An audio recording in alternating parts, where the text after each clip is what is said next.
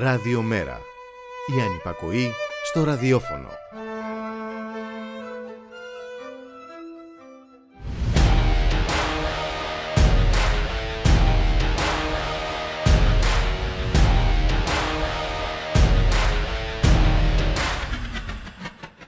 Και τι να σημαίνει η προτροπή αρθρογράφου προς τον Πρωθυπουργό κάτω όπως ο Μακρόν μέσω της ιστοσελίδας capital.gr και τι δεν έχει κάνει ο Πρωθυπουργός που δεν υιοθετεί ο Γάλλος Πρόεδρος λεκτικού χαρακτήρα παραλλαγές, ίδιο νόημα, ίδια σημειολογία, ίδια πολιτική, ίδιος βουναπαρτισμός.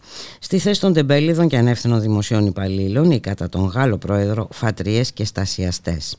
Αντί της παράκαμψης του Κοινοβουλίου μέσω προεδρικών διαταγμάτων, η περιφρόνηση του ελληνικού συντάγματος και των δημοκρατικών διαδικασιών και υποδηγέτηση της δικαιοσύνης. Κοινή η ακραία καταστολή, κοινή η βία αντιμετώπιση διαδηλωτών και κινητοποιήσεων. Κοινή η περιφρόνηση και η συκοφάτηση των μέσων που χρησιμοποιούν οι από κάτω για να προασπίσουν δικαιώματα και ελευθερίες, να αντιπαρατεθούν στη βία της φτωχοποίησης και της γενικευμένης ανασφάλειας. Τι πρέπει άραγε να παρακάμψει ακόμη ο Κυριάκος Μητσοτάκης;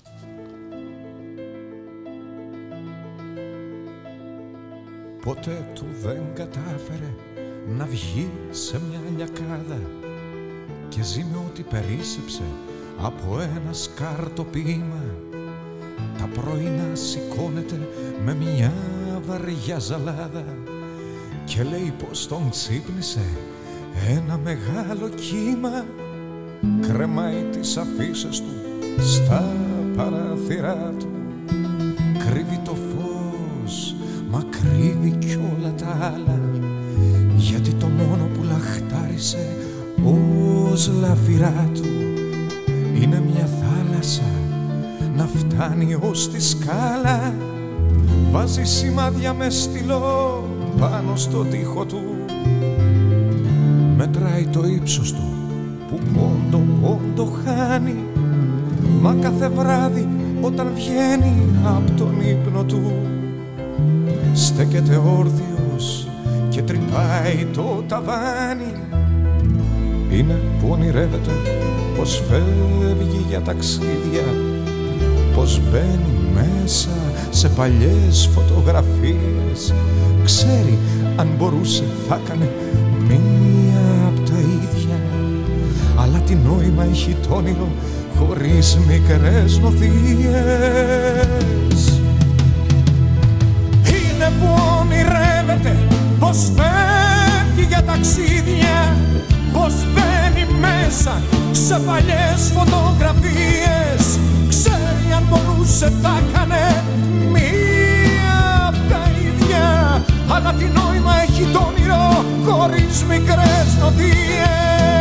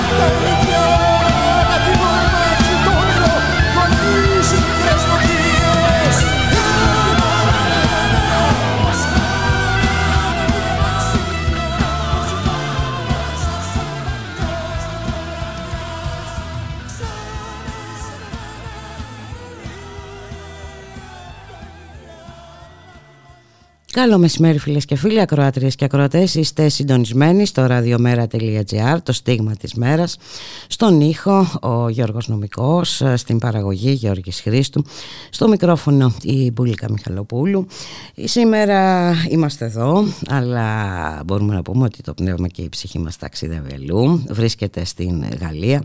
Σήμερα έχουμε τη μεγάλη απεργιακή ε, κινητοποίηση, ε, νέα απεργιακή κινητοποίηση.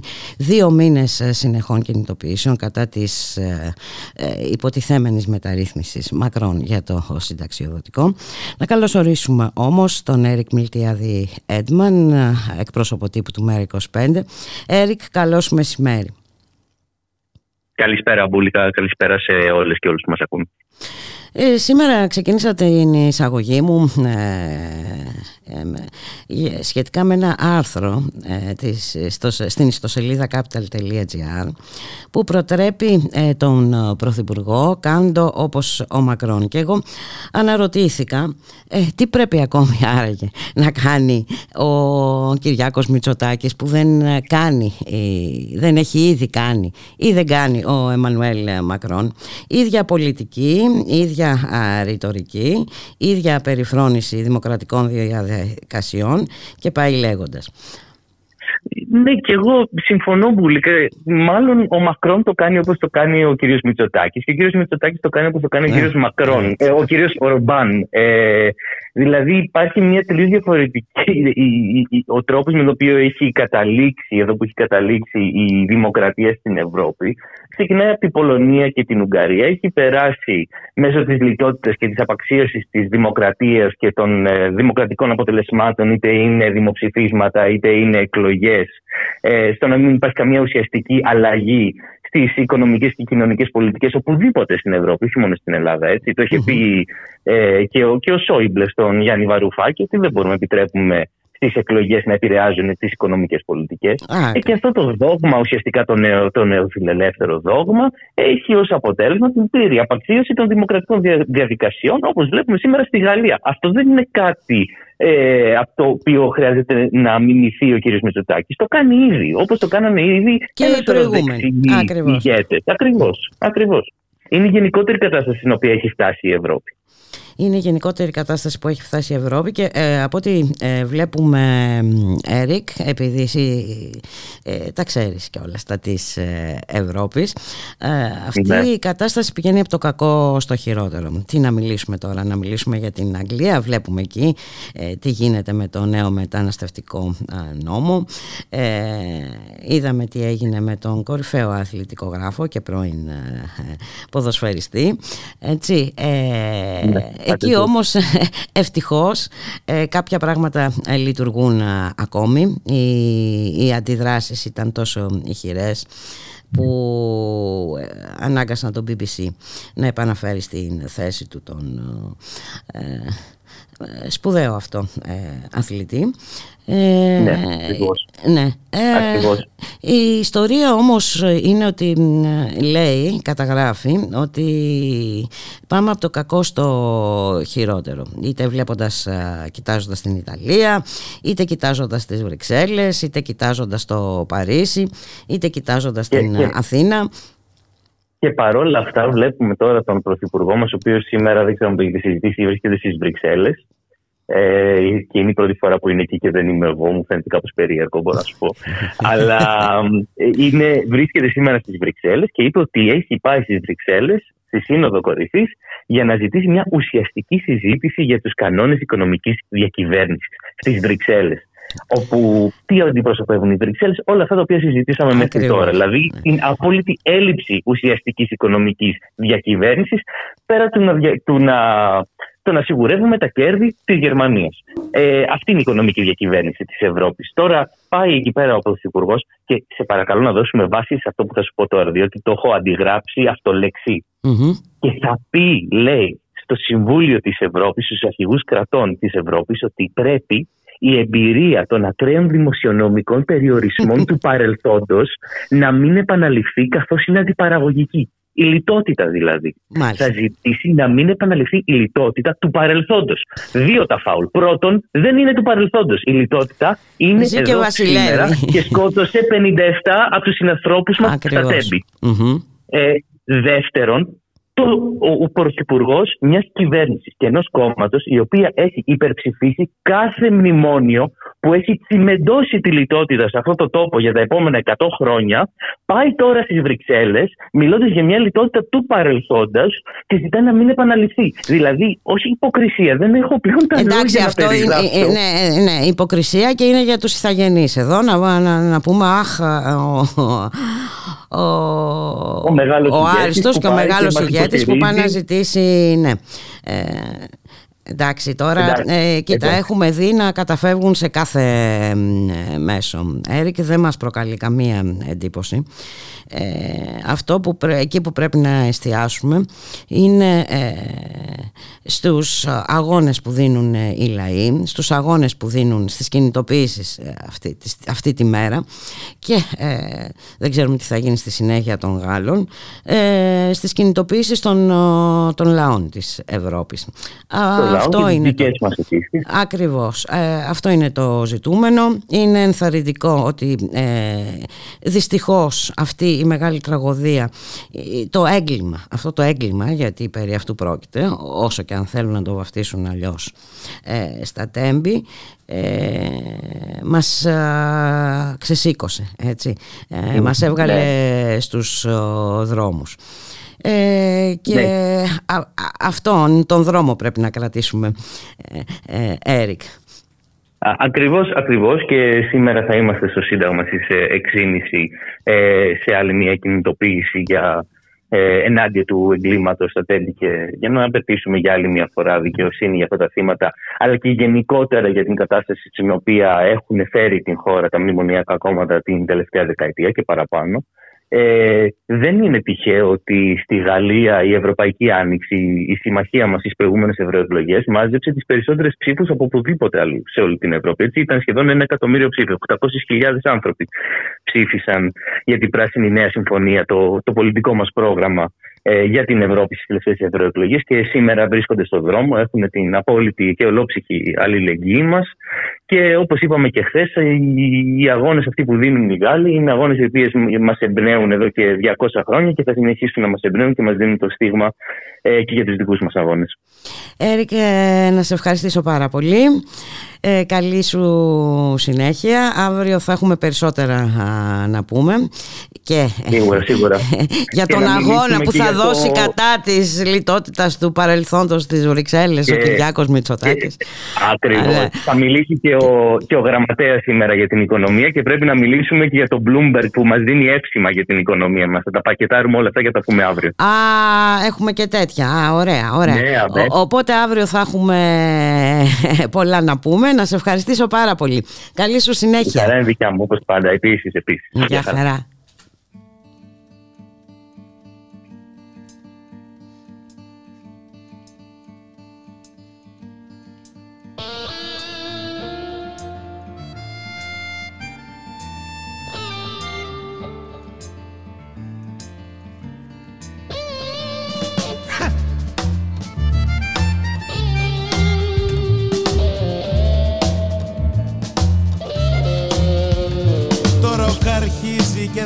Τελειώνει Σου ροκανίζει το παντελόνι γιατί είναι ροκ.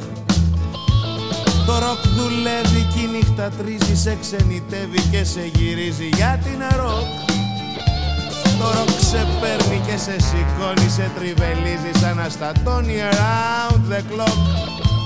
Ροκ είναι ο βράχος και clock ο χρόνος Κι εγώ μονάχος μα όχι μόνος Γιατί με μπαμ μπαμ μπαραμ μπαμ. Bam bam ba da ba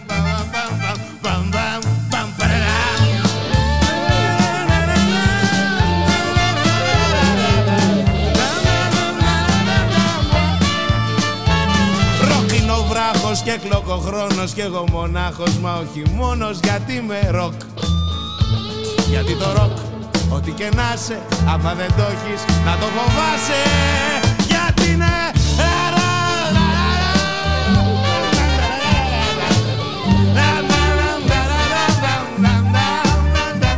Ροκ είναι σμόκιν και ελβιέλο Είναι ο Άμποτ με το Κοστέλο Αυτή είναι ροκ Ροκ είναι ο Έλβης ο δυναμίτης Βασιλειάδου και Αυλονίτης. Αυτή είναι ροκ. Ροκ είναι να έχεις είναι να πίνεις Κι άμα δεν έχεις τότε να δίνεις. Αυτό είναι ροκ. Ροκ είναι ο Τζάγκερ σε μια κουρσάρα Κι η Βλαχοπούλου στη Σαραντάρα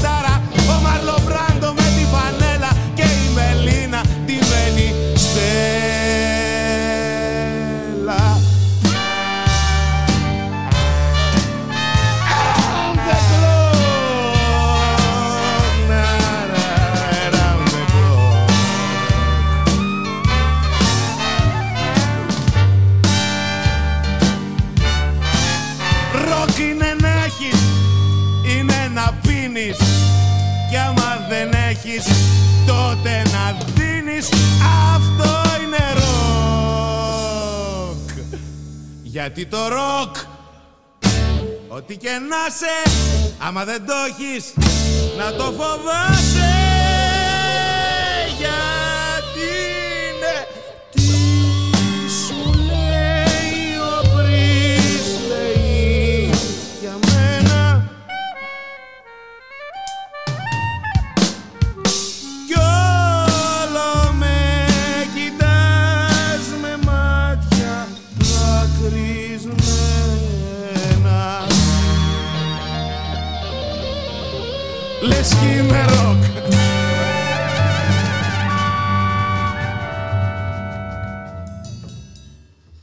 Ραδιομέρα.gr, 1 και 20 πρώτα λεπτά, στον ήχο Γιώργος Νομικό, στην παραγωγή Γεώργης Χρήστος, στο μικρόφωνο Ιμπουλίκα Μιχαλοπούλου.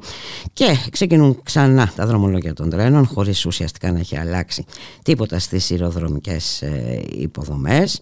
Πάμε μόνο με υποσχέσεις, χωρίς να έχουν εγκατασταθεί ούτε τα βασικά συστήματα ασφαλείας που έλειπαν.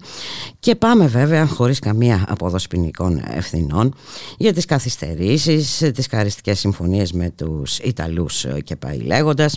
Και ε, σήμερα ε, φέρνουν στο φως νέα το κουμέντα οι μηχανοδηγοί επιμένοντας ότι οι ανησυχίες τους δεν έχουν εισακουστεί παρά την τραγωδία ε, στα Τέμπη να καλωσορίσουμε τον Αλέξη Σμυρλή διευθυντή της κοινοβουλευτικής ομάδας του Μέρα 25 Γεια σου Αλέξη, καλό σου μεσημέρι Καλησπέρα Μπούλικα, καλό μεσημέρι στους ακροατές μας. Ως μη γενόμενο το έγκλημα, ε, Αλέξης Μυρλή. Αυτή είναι η τακτική της... Αυτό που ο Πρωθυπουργός, ε, μάλλον όλοι φταίμε και οι επιβάτες έπρεπε να φταίχαν. Ήταν ε, στη συνέντευξή του προχθές αυτό το ξέπλυμα σε υψηλή θερμοκρασία. Ε, ανέφερε ουσιαστικά μέσω πλήσα φως ότι ε, κατά κάποιο τρόπο όλοι φταίμε και οι επιβάτες φταίνε, ατομική ευθύνη και Άγιος ο θεος είναι, είναι τρομερό αυτό που συμβαίνει έτσι. Και πόσο εύκολα έχουμε εναλλαγές από τις συγνώμες ε, στα, ε, στην ενοχή του μηχανοδηγού του σταθμάρχη και, και πάει λέγοντας για να καταλήξουμε σε αυτό ακριβώς ε, που είπες ότι όλοι φταίμε εκτός αυτών που, έχουν, που κυβερνούν και που έχουν κυβερνήσει και έχουν οδηγήσει τα πράγματα εδώ που το έχουν οδηγήσει ο μεγάλος απόν αν θέλουμε να κλείσουμε τους όρους, είναι η έννοια της ιδιωτικοποίησης και του ξεπουλήματος. Διότι αυτό είναι, αυτή είναι η βάση όλων των δεινών που, που ζούμε σε αυτή τη χώρα. Τουλάχιστον τις τελευταίες δεκαετίες. Σίγουρα τις τελευταίες δύο δεκαετίες. Ο, αυτό που συνέβη στο, στα, στα Τέμπη δεν ήταν ούτε, ούτε ανθρώπινο λάθος, ούτε η κακιά στιγμή, ούτε μια σειρά ατυχών συμπτώσεων που η μία συνέπεσε μετά την άλλη. Ήταν το αποτέλεσμα του σπασίματος μιας ενιαίας δομής για να ιδιωτικοποιηθεί, για να προσοδοφορούν παρασιτικά κάποιοι, εν προκειμένου στη συγκεκριμένη περίπτωση της Ιταλικής ε, ΕΦΕΣ και κυρίως για να παραδοθούν τα πάντα που είναι δημόσια σε ιδιωτικά ολιγαρχικά συμφέροντα. Να πούμε ένα απλό παράδειγμα. Ο άνθρωπος που τοποθετήθηκε ως ε, interim, ως ενδιάμεσος πρόεδρος του ΟΣΕ και διευθύνων σύμβουλος πριν τοποθετηθεί εκεί είχε τη θέση του Συμβούλου Επιθεμάτων Τηλεδιοίκησης και Συντήρησης στον, στον ΟΣΕ. Και πριν από αυτό ήταν στην στάση όπου η κατάσταση στη στάση, δηλαδή στο μετρό και τον ηλεκτρικό, είναι δραματική. Οι εργαζόμενοι σε πολλές συναντήσεις που έχουν γίνει και με τον Πλέον Γρηγοριάδη και με τον, ε, ακόμα και με τον γραμματέα του ΜΕΡΑ25, τον Γιάννη Βαρουφάκη, φωνάζουν, κραυγάζουν, απευθύνουν κραυγή Είναι τραγική κατάσταση και στη στάση. Ο άνθρωπος λοιπόν αυτός και σε ποια φάση τώρα που υποτίθεται ότι πρέπει να αποκατασταθεί η εμπιστοσύνη των πολιτών στο, στο τρένο και ο μόνος τρόπος για να αποκατασταθεί είναι να δουν απτά ενέργειες που αναβαθμίζουν πραγματικά την ασφάλεια στον ΟΣΕ, τι κάνει η κυβέρνηση, τοποθετεί αυτόν τον άνθρωπο, είναι σαν να τον επιβραβεύει εφόσον ήταν σύμβουλος της διοίκησης για θέματα συντήρησης και τηλεδιοίκησης, τον αναβαθμίζει και τον κάνει επικεφαλής. Αυτό προσωπικά σε μένα μου δείχνει ότι είναι δεδομένη η πορεία της Νέας Δημοκρατίας και όχι μόνο των ολιγαρχικών κομμάτων όσον αφορά τα θέματα δημοσίων υποδομών, δημοσίων αγαθών. Εν μέσω τεμπών ξεπουλήσαν το νερό. Ακριβώς. Ήταν μέσα στη λογική, αφού σοκαρίστηκε η κοινωνία, είναι σοκαρισμένη που είναι, ας, δεν, δεν θα τη σοκάρουμε περισσότερο τώρα, πουλώντας και το νερό, ιδιωτικοποιώντας και το νερό. Εφαρμόζουν, χρησιμοποιούν, εργαλειοποιούν τραγωδίες εργαλειοποιούν τραγωδίες για να ξεπουλάνε τα πάντα. Εγώ αυτό το ονομάζω ολοκληρωτικός ταξικός Έτσι ακριβώς είναι. Ακριβώς αυτό. Ακριβώς αυτό είναι, Αλέξη Σμυρλή. Και βέβαια σε αυτόν τον ολοκληρωτικό ταξικό πόλεμο χρησιμοποιούνται όλα τα μέσα. Ακριβώς. Χρησιμοποιούνται όλα τα μέσα. Είτε αυτά τα μέσα είναι επικοινωνιακά, είτε είναι θεσμικά, είτε είναι Γιατί ας το αναφέρουμε και αυτό. Αυτό που βλέπουμε να συμβαίνει επίσης το τελευταίο, το τελευταίο καιρό μετά τα τέμπη και τις αυθόρμητες αντιδρά, αντιδρά, αντιδράσεις σε όλη τη χώρα, τις, αυθόρμητες, τις αυθόρμητες αντιδράσεις των πολιτών σε όλη τη χώρα, παρατηρούμε μια απίστευτη κατασταλτική ένταση η οποία κορυφώθηκε αν δεν κάνω λάθος, προχθές και χθες και την προηγούμενη πέμπτη με τους τραυματισμούς και, δημοσιο, και, και δημοσιογράφων. Δηλαδή των, των ανθρώπων που υποτίθεται ότι ε, ε, κάνουν αυτό που όλοι πρέπει να διαφυλάξουν ως κόρηνο φθαλμού εάν είμαστε δημοκράτες που είναι να μεταφέρουν σε όλους μας αυτά που συμβαινουν Διαφορετικά δεν υπάρχει δημοκρατία, δεν είμαστε πληροφορημένοι. Και χτυπάνε συγκεκριμένα αυτούς. Ναι. Χρησιμοποιούν κάθε μέσον κάθε μέσον. Δεν τους φτάνει το δίκτυο παραπληροφόρησης ε, που έχουν φτιάξει ε, έτσι και μας βασανίζει τηλεοπτικά ε, όσοι το παρακολουθούν τέλος πάντων, όσοι το παρακολουθούμε. Έτσι δεν τους φτάνει μόνο αυτό, θέλουν να, να, να κλείσουν κάθε στόμα, να σβήσουν κάθε εικόνα. Ε, και εμείς... Όλα πρέπει να περνάνε μέσα από έναν ολιγαρχικό σωλήνα, να φιλτράρονται, να βγαίνουν έξω τα κακά για την ολιγαρχία στοιχεία και να βγαίνει ένα αφήγημα για παράδειγμα ότι τι ωραία να ευλογάμε ας πούμε την κυρία Βαρδινογιάννη για παράδειγμα όπως κάνουν τα ιδιωτικά κανάλια και να λέμε και να τις δίνουμε και το ογκολογικό νοσοκομείο το ογκολογικό βέβαια. Ακριβώς, ακριβώς Μάλιστα. Ε, τώρα εσείς έχετε κάνει το ΜΕΡΑ25 έτοιμα αναπομπή, αναπομπής του νόμου για ιδιωτικοποίηση του νερού ε, στην Πρόεδρο της Δημοκρατίας. Ε, Εχθές καταθέσαμε Υποθέτω ότι δεν έχετε ακόμα κάτι, κάποια απάντηση.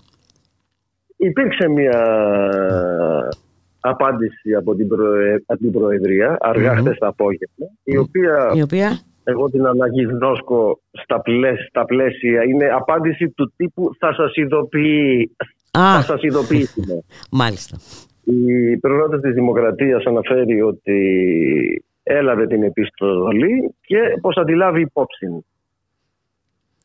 Εδώ ας θυμίσουμε ότι η κυρία Σακελαροπούλου πριν αναλάβει την Προεδρία της Δημοκρατίας ήταν επικεφαλής του, του Συμβουλίου το οποίο, ακριβώς το οποίο με πολλές αποφάσεις του ο, ζητά ε, ε, την Υπάρχει επαναφ... η απόφαση σταθμός της ολομελειας του Συμβουλίου της Δημοκρατίας η οποία ρητά αναφέρει ότι το νερό δεν είναι εμπόρευμα.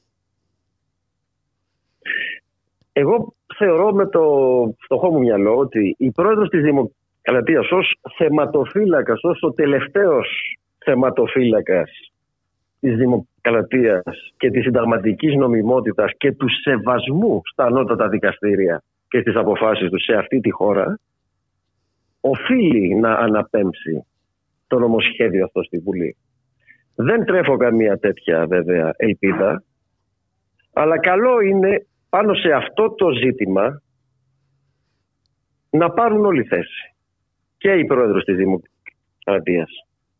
Να ξέρουμε ακριβώς εν τέλει οι θεσμοί ποιους υπηρετούν. Το λαό ή ολιγαρχικά Και βέβαια απέναντι στην, σε αυτόν τον ολοκληρωτικό ταξικό πόλεμο Αλέξης Μυρλή κάπως πρέπει να απαντήσουμε. Ε, βέβαια σε δύο μήνες ε, θα έχουμε ε, εκλογές. Ε, λογικά. Έτσι τουλάχιστον από ό,τι ε, ναι. διαμηνεί η κυβέρνηση παρότι δεν έχει ανακοινώσει ακόμη ημερομηνία εκλογών. Η κυβέρνηση από το κανάλι η κυβέρνηση διαστόματος ε, Κυριάκου Μητσοτάκη. Από το κανάλι το ένα από τα δύο του ιδιοκτήτη της χώρας και από τον βασικό ξεπληματεία που διαθέτει το σύστημα σε αυτή τη χώρα Μας ανακοίνωσε, για, μας ανέφερε εκλογές το Μάιο. Τώρα θα δούμε πότε θα είναι. 21 θα είναι, μάλλον 21 θα είναι. Εντάξει, αυτή είναι η μία α, απάντηση. Αυτή είναι η μία. Ε, ε, η άλλη, η, η ισχυρή απάντηση είναι η κινηματική απάντηση, Αλέξη Ισμερλή. Η απάντηση η πρωτίστως είναι κινηματική γιατί έχουμε να αντιμετωπίσουμε μια ολιγαρχία που ε, έχει μαζί της ιδεολογικές ε, όλους τους ιδεολογικούς μηχανισμούς, τα μέσα μαζικής ενημέρωσης όλα τις ανήκουν. Έχει στρατιές bots και trolls να, αλλοιώνουν, να αλλοιώνουν τις φωνές στο διαδικτυο και κυρίως έχουν το απόλυτο μονοπόλιο της βίας το οποίο ε, δεν το χρησιμοποιούν επουδενή μέσα σε όποια πλαίσια ακόμα και η αστική νομιμότητα επιβάλλει το χρησιμοποιούν κατά το δοκούν και ενίοτε δολοφονικά. Έτσι είναι. Ε... Επομένως χωρίς μεγάλη χωρίς μεγάλη λαϊκή κινητοποίηση, να είμαστε όλοι στους δρόμους, δεν μπορεί να ανατραπεί το σύστημα μέσα στο οποίο βρισκόμαστε. Δεν μπορεί να ανατραπεί το ολιγαρχικό πλαίσιο. Γιατί ήδη υπάρχουν και τα σενάρια που βγαίνουν στην ε, ε, δημοσιότητα περί κυβερνήσεων ε, συνεργασίας και τα λοιπά και τα λοιπά τους δικούς του όρους βάζει ο Νίκος Ανδρουλάκης. Ε, από ό,τι φαίνεται έχουμε περάσει σε αυτό το στάδιο τώρα έτσι. Ε, πως θα, θα παρακαμφθεί επί της ουσίας η λαϊκή βούληση; Με ποιο τρόπο; Ε, ουσιαστικά προσπαθούν να δημιουργήσουν διαφορές μεταξύ τους τα δύο κόμματα και και το κοινάλ το οποίο μπαίνει και προβάλλεται ως ένας ε, πολιτιακός παράγοντας. Ενώ στην πράξη, αν κάποιος ε, κάτσει και δει τι έχουν ψηφίσει τα κόμματα από τα νομοσχέδια που κατέθετε η κυβέρνηση Μητσοτάκη, θα διαπιστώσει ότι δεν είναι οι διαφορές τους ε, μεγάλες. Και ότι αντιθέτως είναι πολύ μικρές. Και τα τρία κόμματα, σε ό,τι έχει να κάνει με δωράκια στους ολιγάρχες, έχουν υπερψηφίσει. Σε ό,τι έχει να κάνουν με, εξορι... με εξορίξεις, έχουν υπερψηφίσει. Ή τι να θυμίσουμε, το 600 στις δυνάμεις καταστολής το επίδομα καταστολής που το είχαμε Μαζί το, υπερ, το υπερψήφισαν. Είναι πολύ μικρές οι διαφορές τους. Μου θυμίζουν μαρκετίστικα κόλπα. Α πούμε, υπάρχουν ε, εταιρείες πολυεθνικές που ε, έχουν διάφορα brand, ε, τα οποία brand είναι στον ίδιο χώρο, ας πούμε, μπύρες. Και βλέπει διαφημίσεις να ανταγωνίζονται και καλά μεταξύ τους, αλλά στην ουσία στην ίδια τσέπη καταλήγουν. Και εδώ, ακριβώς, στην ίδια τσέπη καταλήγουν, την ολιγαρχική. Σήμερα, στη... σήμερα στη Βουλή θα έχουμε και ομιλία του... Τι, τι γίνεται στη Βουλή σήμερα, ε, θα μιλήσει και ο γραμματέας. Ε, του, του Υπουργείου Οικονομικών ναι.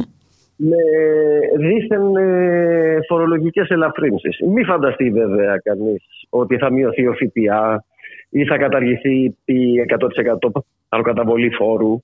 Όχι.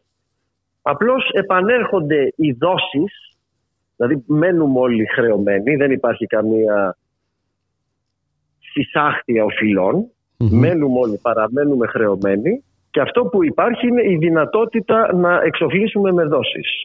Μάλιστα. Οι οποίες αυτές δόσεις επίσης θα είναι υπό πολύ αυστηρά κριτήρια που αποκλείουν ε, μεγάλη μερίδα οφειλετών. Μάλιστα. Δηλαδή ακόμα και, αυτά, και αυτές οι ασπιρίνες είναι πολύ περιορισμένες. Δίνονται με πολύ πολύ μεγάλη φιδό. Γιατί μην ξεχνάμε τι είπε την προηγούμενη Τρίτη το Eurogroup. Ότι επανέρχεται η σκληρή λιτότητα. Το οποίο τι σημαίνει για μας που είμαστε στα μνημόνια και ας μας λένε ότι δεν είμαστε. Ότι επανέρχονται τα πρωτογενή πλεονάσματα, τα οποία πρωτογενή πλεονάσματα με τη σειρά, με τη σειρά τους σημαίνουν αύξηση φορολογίας, και οριζόντιες περικοπές μισθών, συντάξεων και κοινωνικών επιδομάτων. Δεν μιλάμε βέβαια για περαιτέρω ξεπούλημα. Αυτό είναι δεδομένο, το κάνουν ήδη. Ξεπουλούν τα πάντα. Ξεπούλησαν μέχρι και το νερό. Ε, δεν έχει μείνει. Δεν ξέρω τι άλλο έχει απομείνει, Αλέξη Σμυρλή. Έχει απομείνει αυτό που έλεγε ο Εντου Άρντογκαλεάνο, αλλά δεν θα το πω γιατί είμαστε θα μας κόψει το, έσου, το έσουρου. Είναι γνωστό. Νομίζω ότι όλοι όσοι μας ακούν και όσες μας ακούν το γνωρίζουν πάρα πολύ καλά. Συγγνώμη, ο Ζωζέ Σαραμάγκου. Ο Ζωζέ Σαραμάγκου, ναι, ναι, ναι, ναι. Να είσαι καλά, Αλέξης Ισμυρλή, ευχαριστώ πάρα πολύ. Ε, λοιπόν, θα τα ξαναπούμε και θα τα ξαναπούμε από κοντά, ε, ελπίζω, γιατί είναι πολλά τα θέματα που πρέπει να θίξουμε. Ε, θα ήθελα να σχολιάσουμε, αλλά δυστυχώς δεν έχουμε πολύ χρόνο ε, και θα τα εκτενόμενα στην Ρωσία ε, και την επίσκεψη του Κινέζου ηγέτη. Νομίζω ότι είναι μεγάλης ναι, σημασίας. Ακριβώς. Και το πολιτικό προσωπικό της ολιγαρχίας σε αυτή τη χώρα ενδιαφέρεται μόνο να βολέψει την ολιγαρχία, να... Ε, κοίτα, το ίδιο μοντελάκι υπάρχει σε όλη την Ευρώπη. Ε, ναι, ναι. ναι. Δεν είμαστε μόνο εμείς, είμαστε όλοι παρέα. Ε, να σε ευχαριστήσω πάρα πολύ. Ε, δέσμευση λοιπόν ότι θα τα πούμε από κοντά. Να σε καλά. Είναι δέσμευση. Καλή συνέχεια. Επίσης, για χαρά.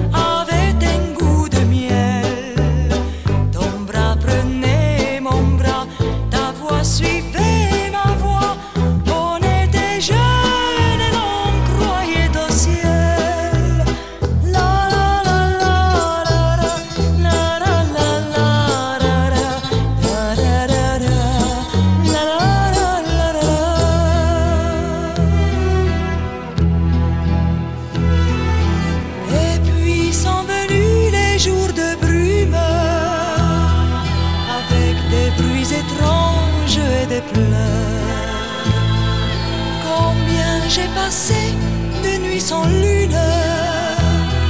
À chercher la taverne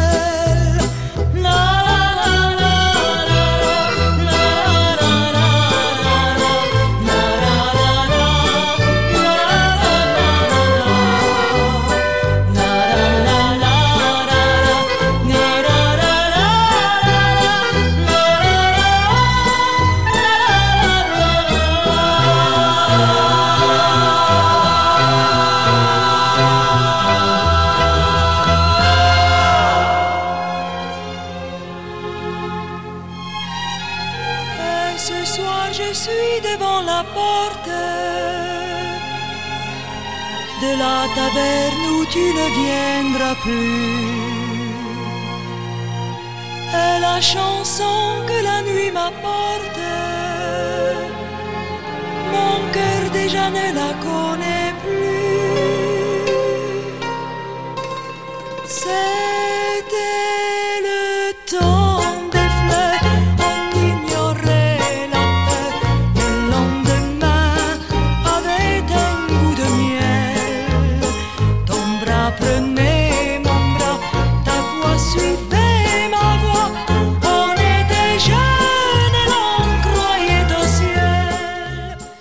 Ραδιομέρα.gr, 1 και 40 πρώτα λεπτά, στον ήχο Γιώργος Νομικός, στην παραγωγή Γιώργης Χρήστου, στο μικρόφωνο η Μπουλίκα Μιχαλοπούλου. Τα βλέμματά μας ε, είναι στραμμένα σήμερα στην ε, Γαλλία. Ε, Έχουμε νέα α, μεγάλη απεργιακή ε, κινητοποίηση, με φόντο βέβαια το χθεσινό διάγγελμα α, Μακρόν και τη ρητορική του περιστασιαστών ε, και τα λοιπά και την αιμονή του βέβαια να περάσει αυτή τη δίθεν ε, μεταρρύθμιση του συνταξιοδοτικού. Να καλωσορίσουμε την ε, συνάδελφο από την Αυγή, την ε, Ελένη Τζερεζόλε. Γεια σου Ελένη, καλό σου μεσημέρι. Σε ευχαριστώ που είσαι και σήμερα μαζί μας. Καλό μεσημέρι Μπούλικα σε σένα και στους ακροατές μας. Ε, ναι, είναι σήμερα μια η ένατη ημέρα, εδώ και δύο μήνες που κρατάει αυτή η μεγάλη ε, κινητοποίηση, η μεγάλη προσπάθεια ε, να απορριφθεί αυτό το νομοσχέδιο, αλλά για παράδειγμα η χθεσινή ε, συνέντευξη του Προέδρου Μακρόν κάθε άλλο προς σε αυτή την κατεύθυνση κινήθηκε. Δηλαδή ήταν ε, γενική η ομολογία όλων των ε, Γάλλων συναδέλφων, ακόμα και αυτών που δουλεύουν σε συντηρητικά μέσα, να το πω έτσι, ότι μοιάζει σαν να έχει επιλέξει ο κύριος Μακρόν την οξυνση Την όξυνση και όχι τον κατευνασμό.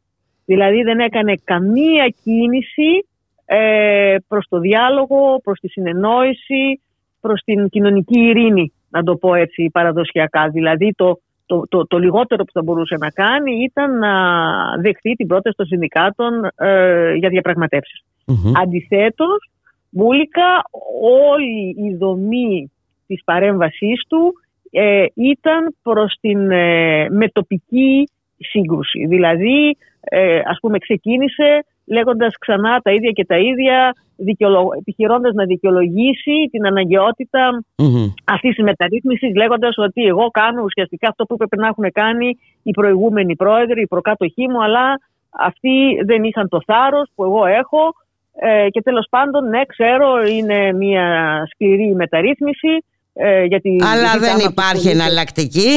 Κάτι που το Ακριβώς. έχουμε ακούσει ε, πολλάκις εμείς εδώ. Το, ναι. το, το, το, λεγόμενο τίνα, there is no alternative. Ε, ναι. Οπότε αυτό ήταν το πρώτο, το πρώτο, το πρώτο μέρος, ότι τι να κάνουμε, πονάει, αλλά θα το περάσω, διότι εγώ αναλαμβάνω τις ευθύνες μου απέναντι στους πολίτες.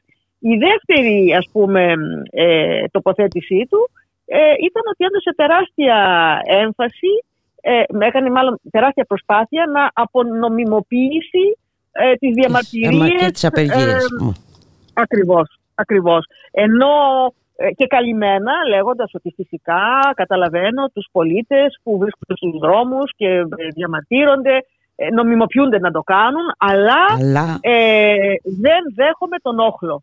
Δεν δέχομαι τους black bloc, δεν δέχομαι την βία.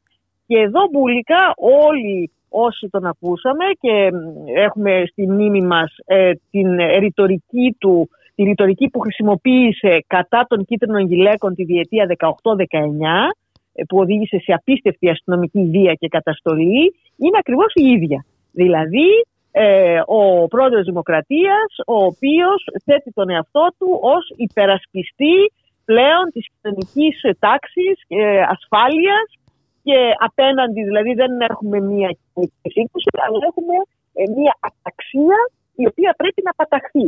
Μάλιστα. Και δεν είναι τυχαίο ότι έχουν βγει ακόμα και συνδικαλιστές της αστυνομίας και ε, καταγγέλουν ότι οι αστυνομικές δυνάμεις χρησιμοποιούν ε, ε, μεθόδους οι οποίες είναι πολύ προκλητικές, είναι αντιδημοκρατικές, δηλαδή εκεί που βλέπουν μαζεμένο κόσμο ε,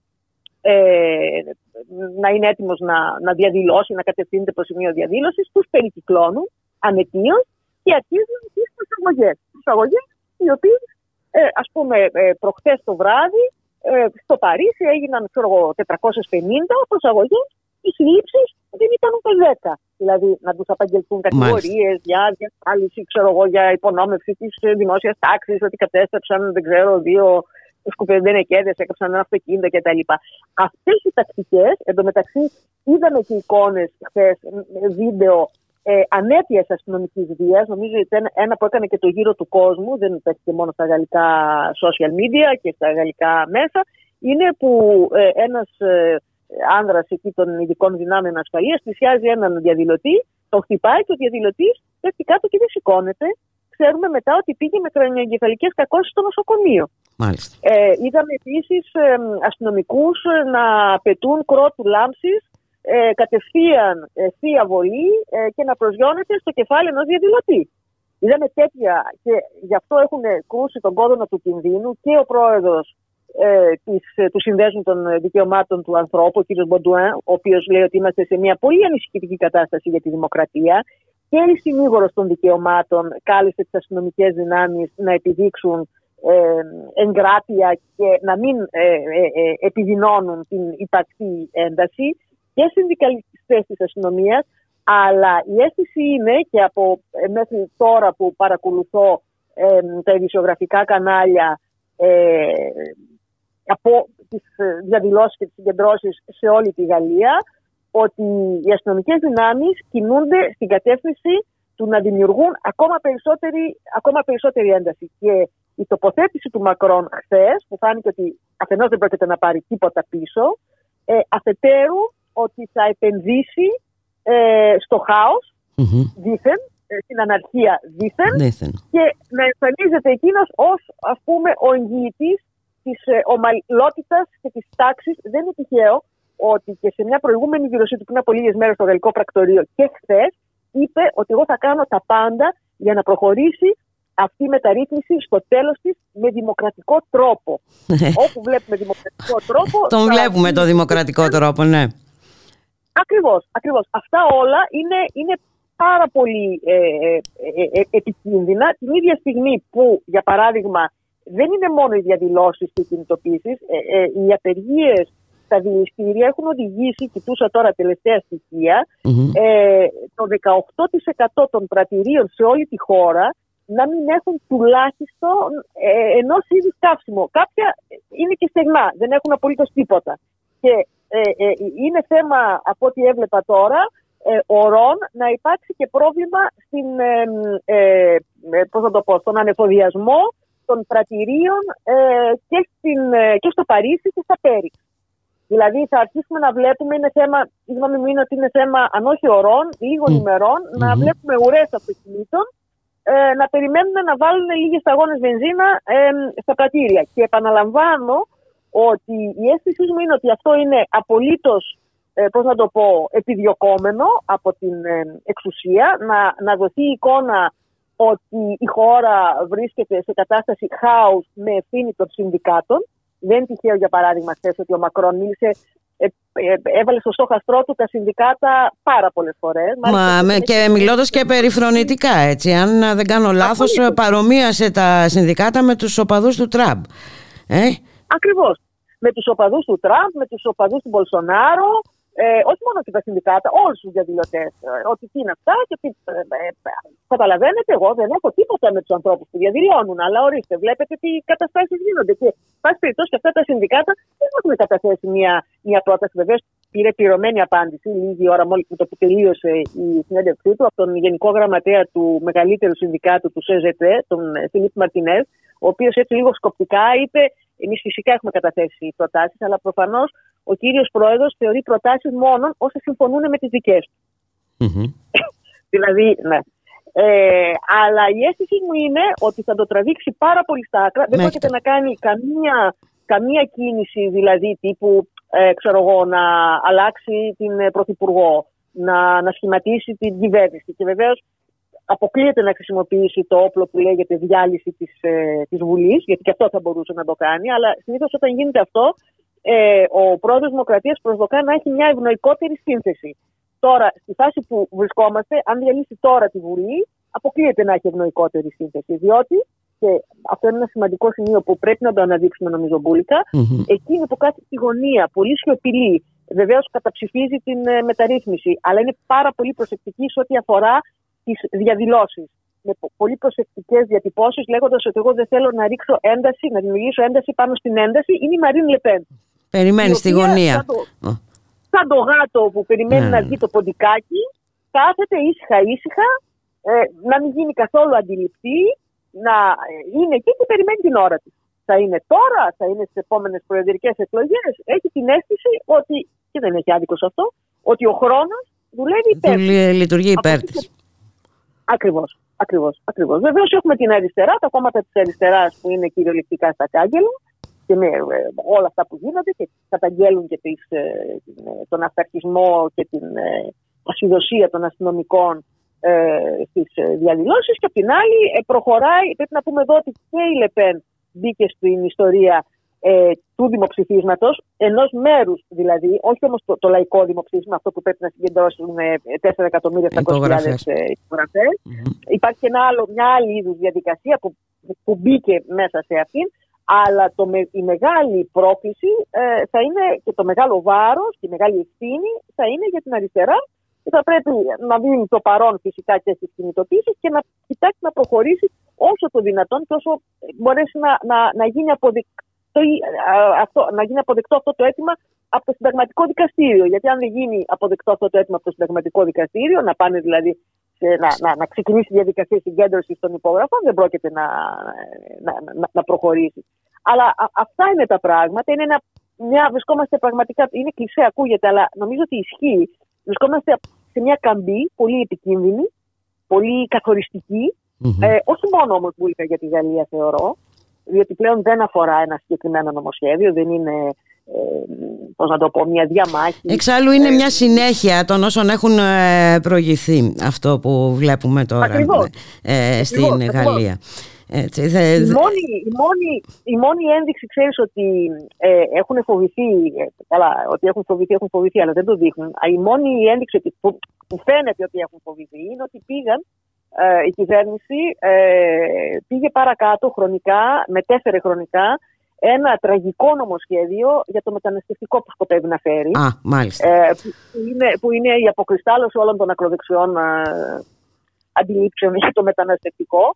Οπότε το φοβήθηκαν εκεί, γιατί λένε, αν φέρουμε και αυτό τώρα, εντάξει, είπαμε να, να δώσουμε έμφαση στην ένταση, αλλά μέχρι ενό μέχρι ενός ορίου. Και το πάνε χρονικά, όχι ότι θα το καταφέρουν. Πάντως, ακριβώς αυτό θέλω να πω. Δεν πρόκειται να κάνουν πίσω, ε, γιατί από ό,τι είπε και χθες ο Εμμανουέλ Μακρόν, ε, οι, οι μεταρρυθμιστικές προσπάθειες, λεγόμενες μεταρρυθμιστικές, τέλος πάντων, ο Θεός να τις κάνει, θα συνεχιστούν. Ακριβώς.